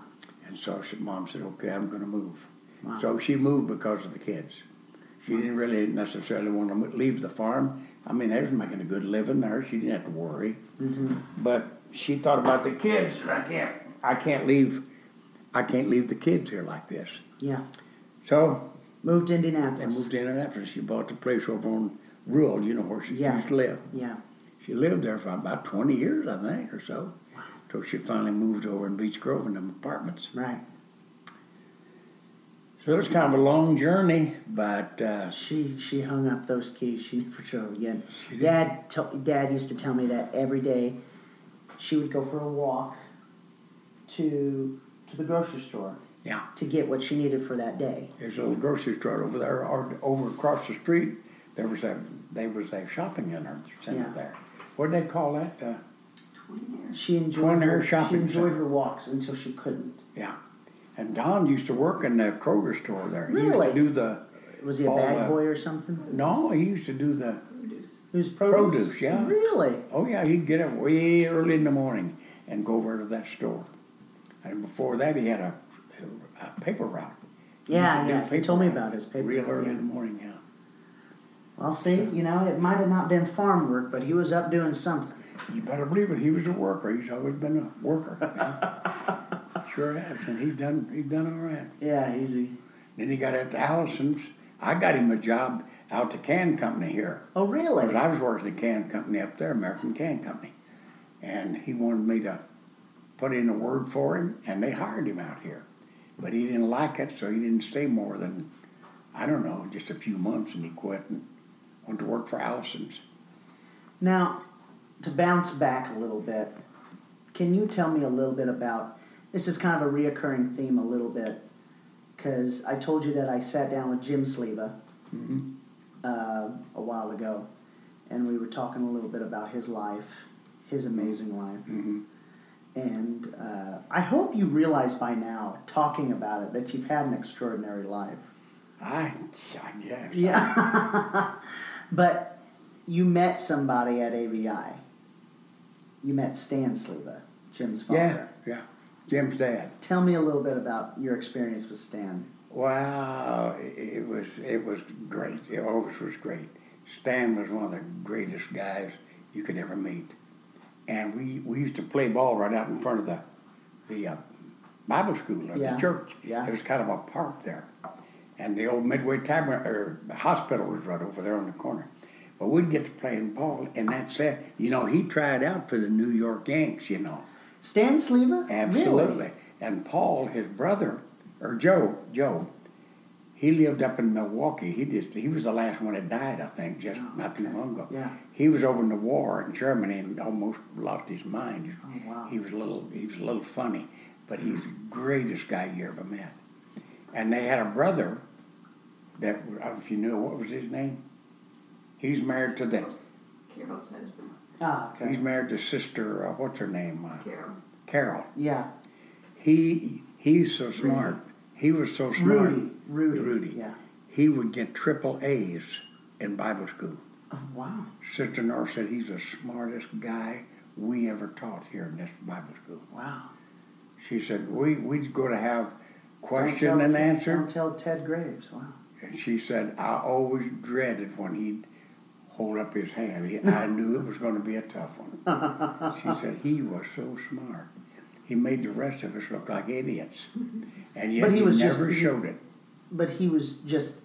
Calm as he could be. Oh, okay. I, I never got to know him, but Joe and Stan, They they were two of my him. best buddies. Oh, wow. Yes, sir. That's cool. Yeah. Old Joe used to say to me, he was the funniest guy. He'd say, now, Arm, listen, don't tell them everything you know, or they'll be as smart as you are. He's the craziest guy. He got you almost, he said, over in Germany, they used to put him in a gap to keep the enemy from coming through. Yeah. Who? Like a- Who's like a- this? Who's this? Joe? Joe. Yeah. Joe uh, Sleva. Uh huh. And, and he said there's a big, uh, like a kind of a valley, and they had foxholes all in there. And we had to protect our guys from the Germans. And he said it would get so dark at night you couldn't see your hand in front of you. And and we, it, I'd be here in about four feet over. It'd be another hole, and all the way across there was, was a gardenet place, and it was so quiet. He said, "You're just sitting, listen for any little. You got your gun cocked, and you're just sitting waiting for any kind of sound or anything." Anything moves, you're firing. Yeah, yeah. And one night he said, uh, I fired, I heard something wiggling, and I just fired like we supposed to. And the next day, there was a German that had a hole right in here. Come out over here. Headshot. Yeah. He said, I just shot in the dark. Couldn't even see him, but I knew he was there. And my my job was to shoot him. Wow. And I said, what I did. Yeah. But he said, boy, I went through that, did, did like this all night. Scared. You're there. And Talk about fear. and and he said after a while, I, I began to realize, hey, there's something getting funny about me. You know, my mind was getting kind of wacky or something. Wow. And uh, he said, boy, phew, Just more, but you know that's that's the thing about surviving. yeah. It's But hard he- to survive. He he wanted to be a uh, newspaper man. Oh, really? Yeah. So he bought he bought a big big machine uh, for printing. He was going to print a newspaper. Yeah, and it was a great. He asked me one day, he said, Norm, would you help me move a machine? I'm going into business, he said. And I said, Really? What, kind of business are you going? I'm going to start a paper, he said. I'm going to start a little, a little neighborhood paper. And he said, I got some things to say to these people around here. so I said, okay. So I went, I went, I said, I'll help you. So he's, we got an old trailer of some kind, and I don't know how we got that thing loaded, but it must have weighed a ton. And we had this little storefront building he got. And we backed it in and slid that dude off, and we finally got it in there and got it set up. Wow. I, I evidently he never it never amounted to anything, but he wanted to give it a try. Why not? But he God but- bless America, right? Yeah, yeah, but them guys were smart. I mean, Yeah, he they was were. he was smart. Yeah. Even though he he he was kind of funny, he uh, he was smart. Now the, all three brothers married sisters. You That's know. right. Yeah. That's right. Carol. I'm going to sit down with Carol here in a in a few weeks, She- and she's she- going to tell me all about it. Yeah, she had a brother that was one of the finest guys I ever met. Now she's one of the funniest people in the world. I know she is. She's a character. She's a character. I love her to death, Yeah, though. yeah. She she's uh we're cousins. You are. She uh she uh I think I was nine or so. I was real young, eight years old, and she just told me I was her cousin. Now I didn't know any better, and so I believed she was my cousin until I was like thirteen or fourteen years old. Really? And from well, from that point on, she said, "Well, you're just my cousin now. We're cousins. That's the way it is." I love her. I You know, and, and going back to her and Stan Sleva, Jim Sleva, Mhm. they were all. Stan was a huge encourager of mine. Okay. You know, as a young kid, he I- encouraged a lot. a lot of people. Yeah. I mean, just anytime I was at church as a kid, I'd, I'd get to go maybe once a month growing up. Mhm. I'd go to my mom and papa's house, and I knew if I went there on the weekends, I was going to church on Sunday. Yeah. So I knew there were a few people I always looked for because they made you feel so good about yourself. Mhm. And Stan Sleva was one of them. I know he was. A, I, I yeah, you walk up. I still, I Yeah. still consider him one of the finest friends I ever had. Wow. You know, he's buried that over here. You Yeah. Know? yeah. Yeah, I know. Oh, he was a great guy. Tell me now the story about how uh, you d- you've divorced Betty at this point. hmm Mm, How'd you meet Donna? How did I meet her? Yeah. Well, she stayed at mom's. Really? She was staying at mom's when I was going through the divorce. Really? Yeah. You were praying for him. So Yeah. you knew of Norm. You knew about Norm. You were praying for Norm. When he was going through the divorce, Grandma said, I wish you were a little bit older or he was a little bit younger. It'd be good for you. Oh, really? It'd be good She for said you, if you were just a little bit older, Donna, or he was just a mm-hmm. little bit younger. Yeah. But so you just you went to Calvary. I taught. She was teaching. Pull, pull your chair up a little bit. Yep, there we go. Uh, so you taught at Calvary Christian School. Oh, yeah. Who was the principal at the time? She was. No. Sister, Sister Piper. Sister Piper. Oh, yeah. So you uh, you were teaching at the school, and you met uh, my great grandmother while going to church there, Mhm. and so you lived with my great grandmother for a little while. for a little while. While it just so happens while he's going through the Mhm. divorce. Wow. He'd call and tell what was happening, and we'd pray for him. And you just thought this girl's praying for me. No, he didn't. I know didn't it. even know her He didn't yet. know I was I hadn't even there. met her. So when did you meet her? It's at church.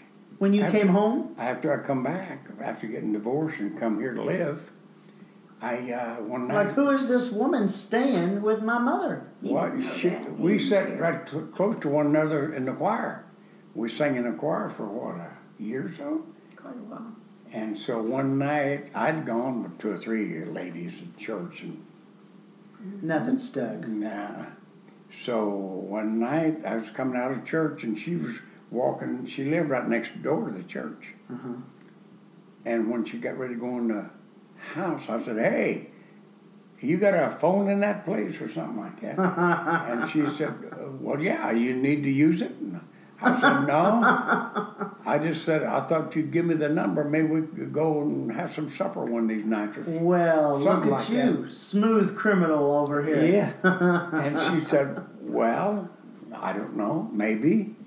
So she did go get her phone number for me and wrote it down. And maybe planned, yeah, yeah. Yeah, but it was maybe because I've been taught it's wrong to marry a divorced guy. Ah, So it was. So, yeah, maybe so she- we're gonna pray about it. Yeah, yeah. Luckily, We're going to talk luck- to Brother Urshan. Yeah, luckily we're gonna talk to Brother Urshan about it. Yeah. And he he uh, he okayed. In fact, I was But- going. But we didn't talk. I talked to him. Yeah. Uh-huh. And you know what he told me? What? Was that in the Old Testament, what happened to a lady when she committed adultery? Uh huh. She was taken out and stoned. Right. Yeah. And he said, We don't do that today, but no doubt, there's no doubt in anybody's mind that Betty didn't, well, she's even remarried now, Yeah. Right. committed Brother adultery. Urshan kinda So knew a little she something is about it. dead. She is dead to Norm, so you have every right to marry him. Oh, okay. Well, there My you go. mom and dad didn't agree, but And then and then Well- and then I didn't realize it, but he told us. He said you had been seven years since the divorce. Ah, and he said that's the proper time for you to wait. I didn't even realize it. God, I'd been we'd been divorced seven years.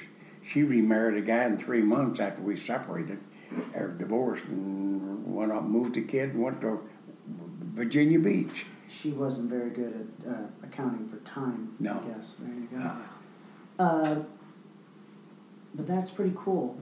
It just sounds like it all worked out. yeah, I it's did. God's did. will, I guess. Yeah. God's will. And that that one's one of the biggest mistakes I made, and this is one of the best mistakes I ever made.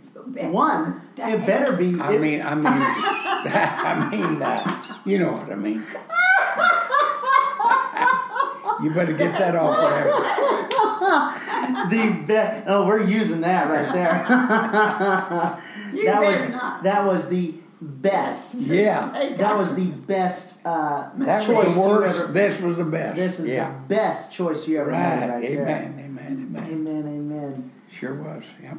And you all have uh, together have had quite an extraordinary life.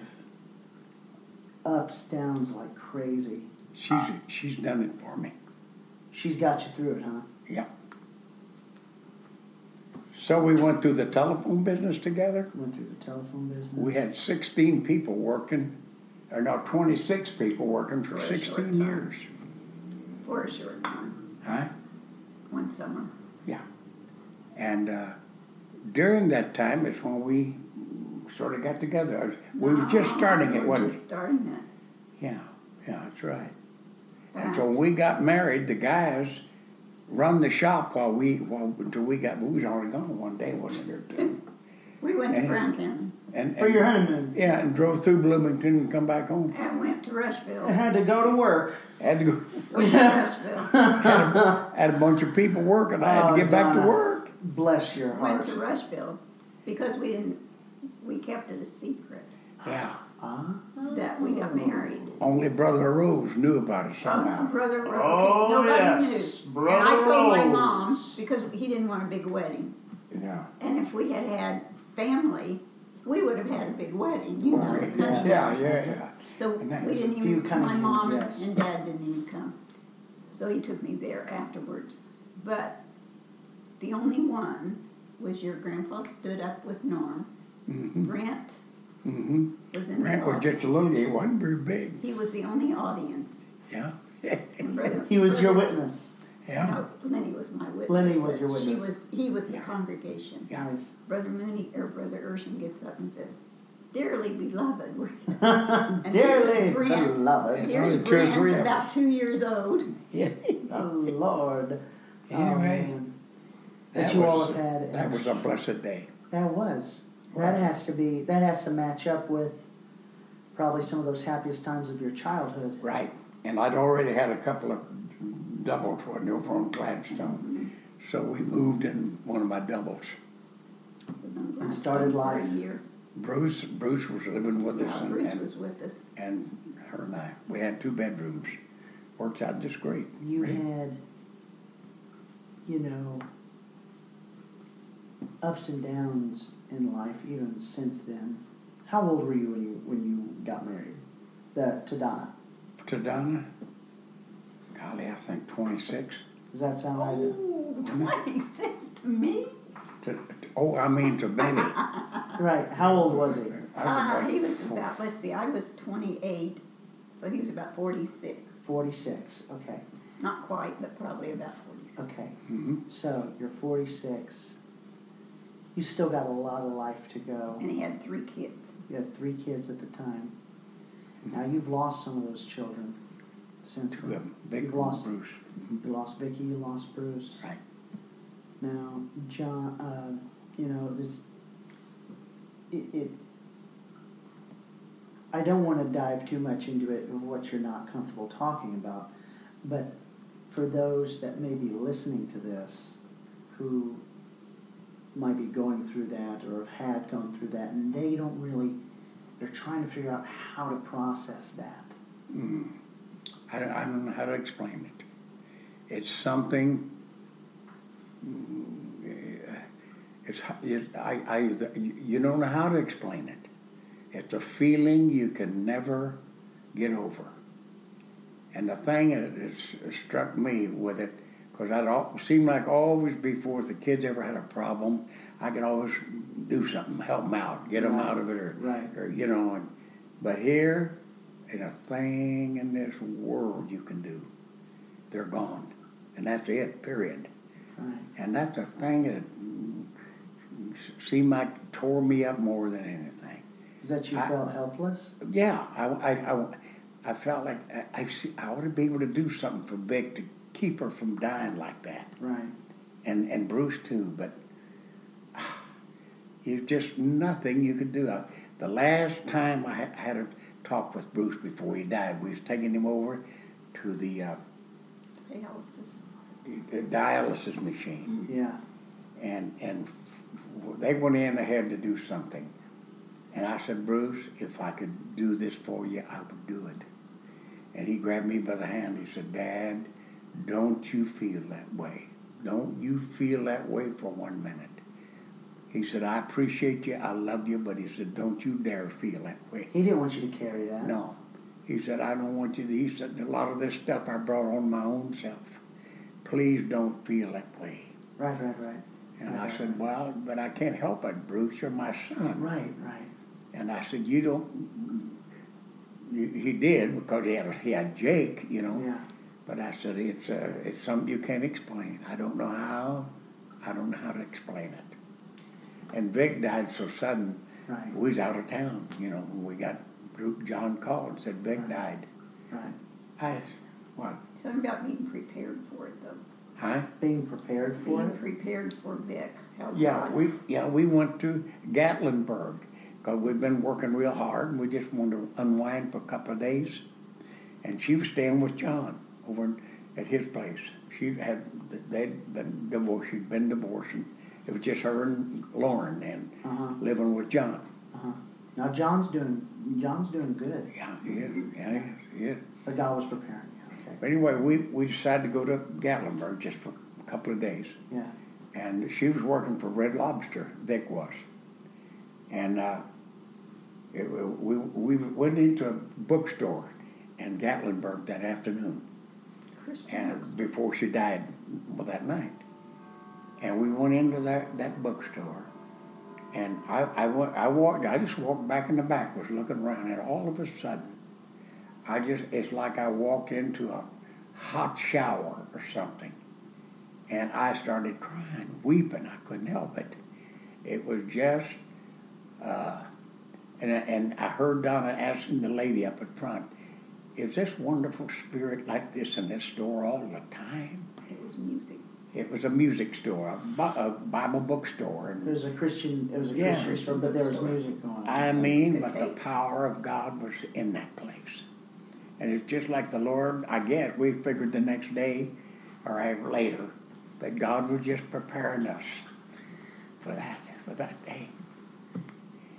And I mean, I, I never had an experience like that before. But it's like God was pre- pre- preparing me. He was wrapping his arms around you Yes, sir. almost, just saying, "I'm going to be with you." Yeah, because that was like what in the That's it. in the We late there late, afternoon. evening and f- f- four o'clock that next morning is when Vic died. And we were both awake Yeah, we were laying there in the bed wide awake. We didn't know why. Four o'clock in the morning, and here we're lay, we're laying there wide awake, and, and all of a sudden the phone rang, and it was John. He said, "Dad, Vic just died," and I said, "John, what are you saying?" And he was weeping, you know. He said, I tried my best, Dad, to save her. I tried blowing into her lungs, but I could not save her. And I had to cool him down, you know. I said, John, hold it, hold it. Now, don't, you know, just don't, Yeah, you know, yeah, yeah. just because you, you, she's gone, she's gone. You can't, Yeah, you can't help yeah. it. And so I had to calm him down. And then on the way home, I mean, we drove like a maniac coming home. And I told Donna, I said, I, you know, God must have been watching over us. We, we must have been driving 90 miles an hour all the way home. Yeah. But God watched over us and kept us safe. But I remember coming home and you said, I can't believe I feel this calm. Yeah, I did. my I just, I just felt a calm It's about it. and you know that's the amazing thing Yeah, about walking with the Lord. with the Lord Absolutely. and the Holy Ghost, Absolutely. being filled with His Spirit, because through that, Yeah. and it always comes back to this, is that one of the, you know, you hate to almost use the the word because it's so uh, almost carnal, but the benefits hmm of walking with the Lord is Amen. the peace of God. Yeah. And the only way that I can that I saw, because I, I I was a teenager, but I saw you all go through this, and I couldn't wrap my mind around that. Uh-uh. But all I knew is, man, Uh-huh. he still showed up to church. Yeah. Well, what else? Because, well, I mean, what else? Yeah. What else? Yeah, right. That's it. Right. What else? Because it comes down to here. And the peace of God, Yeah. which passes, which All passes all understanding. understanding, shall Amen. keep your hearts and minds through Christ Jesus. Amen, amen, amen. Because that's Yeah. that's what's going to keep us through. That's what's kept you through life, Yes. whether you realize it or not. Absolutely. Oh, man, yes. But you okay? I but I need I, I can put the words in your mouth all I want, but from your own lips, can you testify to that? That that is the on, is that what you give credit to, The Holy Ghost? or just just your relationship with the Lord? Oh, yeah. I don't know what would happen if I hadn't known the Lord through the power of the Holy Ghost.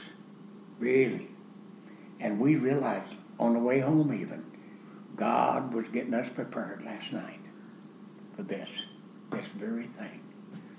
And man, any- it just, Well, I know it's a, I know it's a scary question for me to ask, but it, so he was letting you know before that happened. Yeah.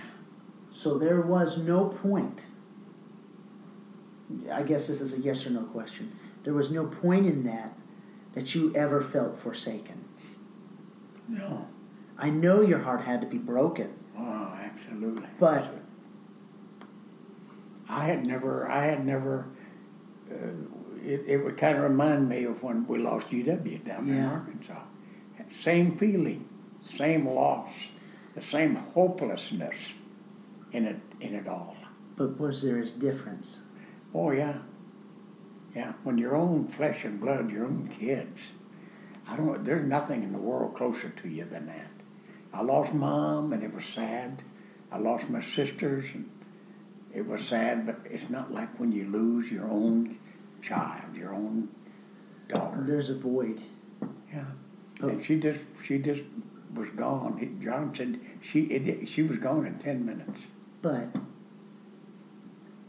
but what you've said is the only way that you've gotten through that is the Lord. Yeah. I can understand why He's filled the void. Yeah, why got guys turned to drinking and dope and all kinds They're of trying to fill that. Right. But when you got the Holy Ghost, you don't need all that junk. God sees you through. I mean, Plus, plus we had the comfort and feeling like she had come back to God before. He Yeah. gave her time to come back. Yeah. Yeah. Because she had told me before I would take my life if I wasn't afraid of hell. Yeah. She just Wow. laid back and died. So you know she would have been screaming bloody murder. She was high strung, Vicky was. John said she just died, just calm. Just like, Lord, I'm ready to go. I've prepared myself for you now. I'm ready, Lord, to go. Said she didn't ho- holler, yell, scream, or, or nothing. the peace of God. Peace of God, absolutely. That's what it was. And Bruce, same way. Bruce said he had done everything he knew to Yeah. get it right with God. So He told brother and sister Mooney. Sister Mooney said he was so, he could, the presence of the Lord was so thick in there, said even his bed was shaking. She said, I mean, Bruce really repented. he said we didn't know what he was saying. I said well, maybe he was speaking in tongues, and she said yeah. maybe." Yeah. So Brother Mooney said. He said, uh, we have we have been at the bedside of many, many people dying. He said that Bruce said he really repented. I never seen any anybody like it. He said he sure don't want to go to hell. I said, well, he's always been that way. He's always deathly afraid of the mark. He would never even let him stamp him when he went to ball games. Oh man. he, he would always say like Chuck E. Cheese even. You can't do my left right hand, but you can do my left hand. Yeah. He was really scary about that. Norm, God's brought you through it all. Mhm. From a little child that had to get up before the sun came up, Mhm. going through, you know, a rough childhood for the most part, Mhm. working with a hard man who was dealing with his own issues, Right. watching the difference that the Lord makes in a life, Mhm. How he can take such tragedy and turn it into a revival from it. Right. And then and then I experienced my dad Yeah. changing. That's what I'm so talking about. dramatically, yeah. And from then on, then your own journey Mm-hmm. with the Lord, because you, I, I, it sounds to me that you witnessed all this. Mm-hmm. You were a witness to it, and you were you weren't you were for it, but you kept wanting to. I don't know. You had to make make it in your own time, Mm-hmm. and here you are now. I'll never forget one a, a time I'll never forget. I guess when uh, I when I was moving from from the Twin Cities after I got loose from that mess up there. Yeah. And I le- that day when I left, I was going toward Hudson, Wisconsin, heading back to uh-huh. Indiana. That morning, I stopped. I don't know why. I just after I got out of the city limits, pulled over the side of the road. I remember it was kind of the the dew on the bushes had frozen, and everywhere you looked, the sun it looked like diamonds everywhere you looked.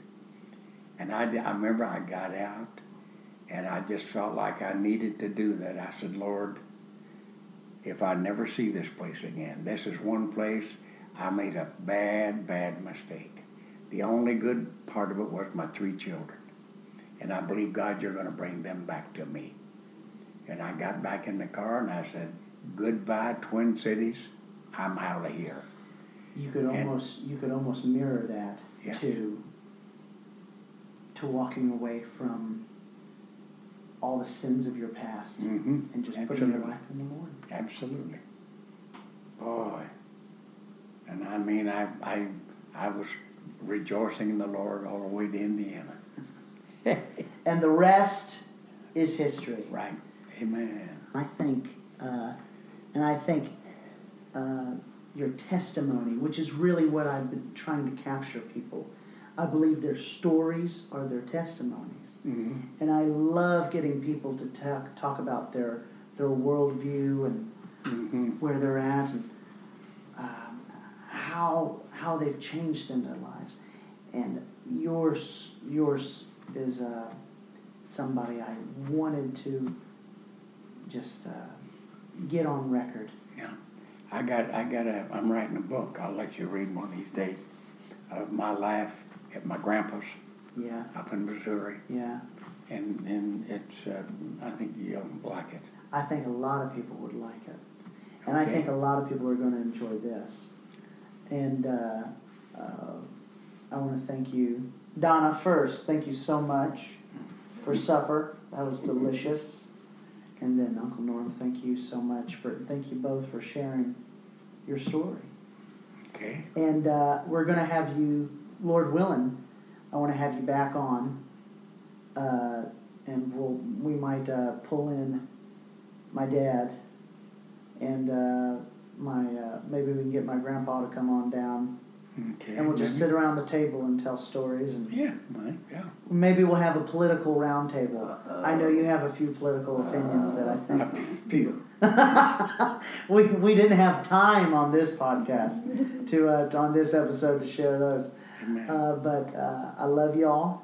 You all have been a um, y'all have been pillars and just steadfast examples Okay. and encouragers to me. Thank you very Mhm. much. Okay. Glad we could glad we could do it, and we're proud of you and your and your singing. You're well. You're very You're- kind. You're uh, you're uh, you're blessing a lot of people. Wow. You really are. I hope so. And surely that's, are. That's what it's about. Right. Keep it. I will. And it's your sin- your, yeah, it's your sincerity and your honesty, and they feel it. Amen.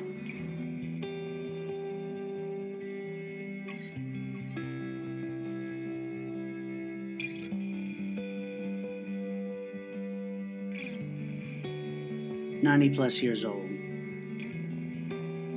Man, all glory to God. That's what it's about, everybody. It's just.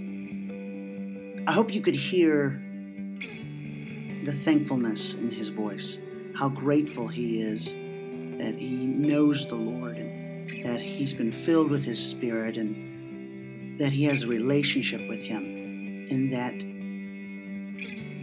if you could have just seen his face talking about it it's just it, it just screamed out thankful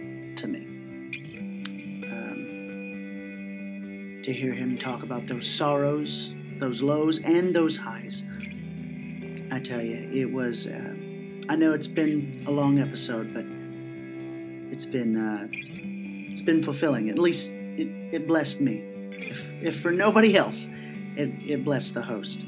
So uh, I want to thank my guest today, uh, great uncle Norm Cunningham. Love that man. Want to send out a little prayer request before I get to the rest of the thank yous.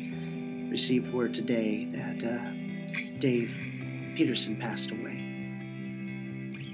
Now, many, you know, some of you may not know who Dave Peterson was. He was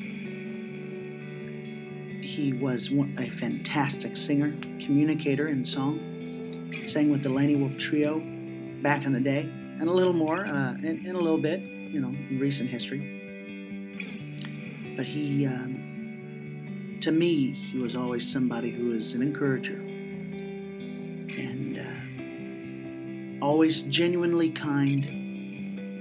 Always gave me a a word of hope and uh, was always excited about anything I was doing in ministry. And uh, loved hearing him just tell old stories about singing back in the day. And I even got to sing with him a couple times, and that was a thrill. He was truly a one of a kind individual, and I will miss his encouragement. You know, it's uh, a lot of our encouragers are going. So, y'all, we need to encourage each other now while we're here. We need it. Oh, God is good. The, my other uh, thank yous, of course, go to uh, music that is provided by Cole Beaver, recorded at Studio 238, uh, which is Vito Di Giovanni's studio at Indiana Bible College. Of course, I want to thank Kevin Brzezinski for all of his support and guidance throughout this podcast endeavor, and of course, Julia Ranking for all of her encouragement, for all of her encouragement to just get this thing done in the first place.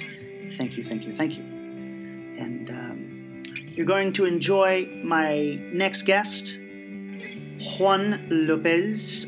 Juan is a great guy, great testimony. It's just going to be another great episode. I mean, the man's not 94, but he's still lived quite a life so far.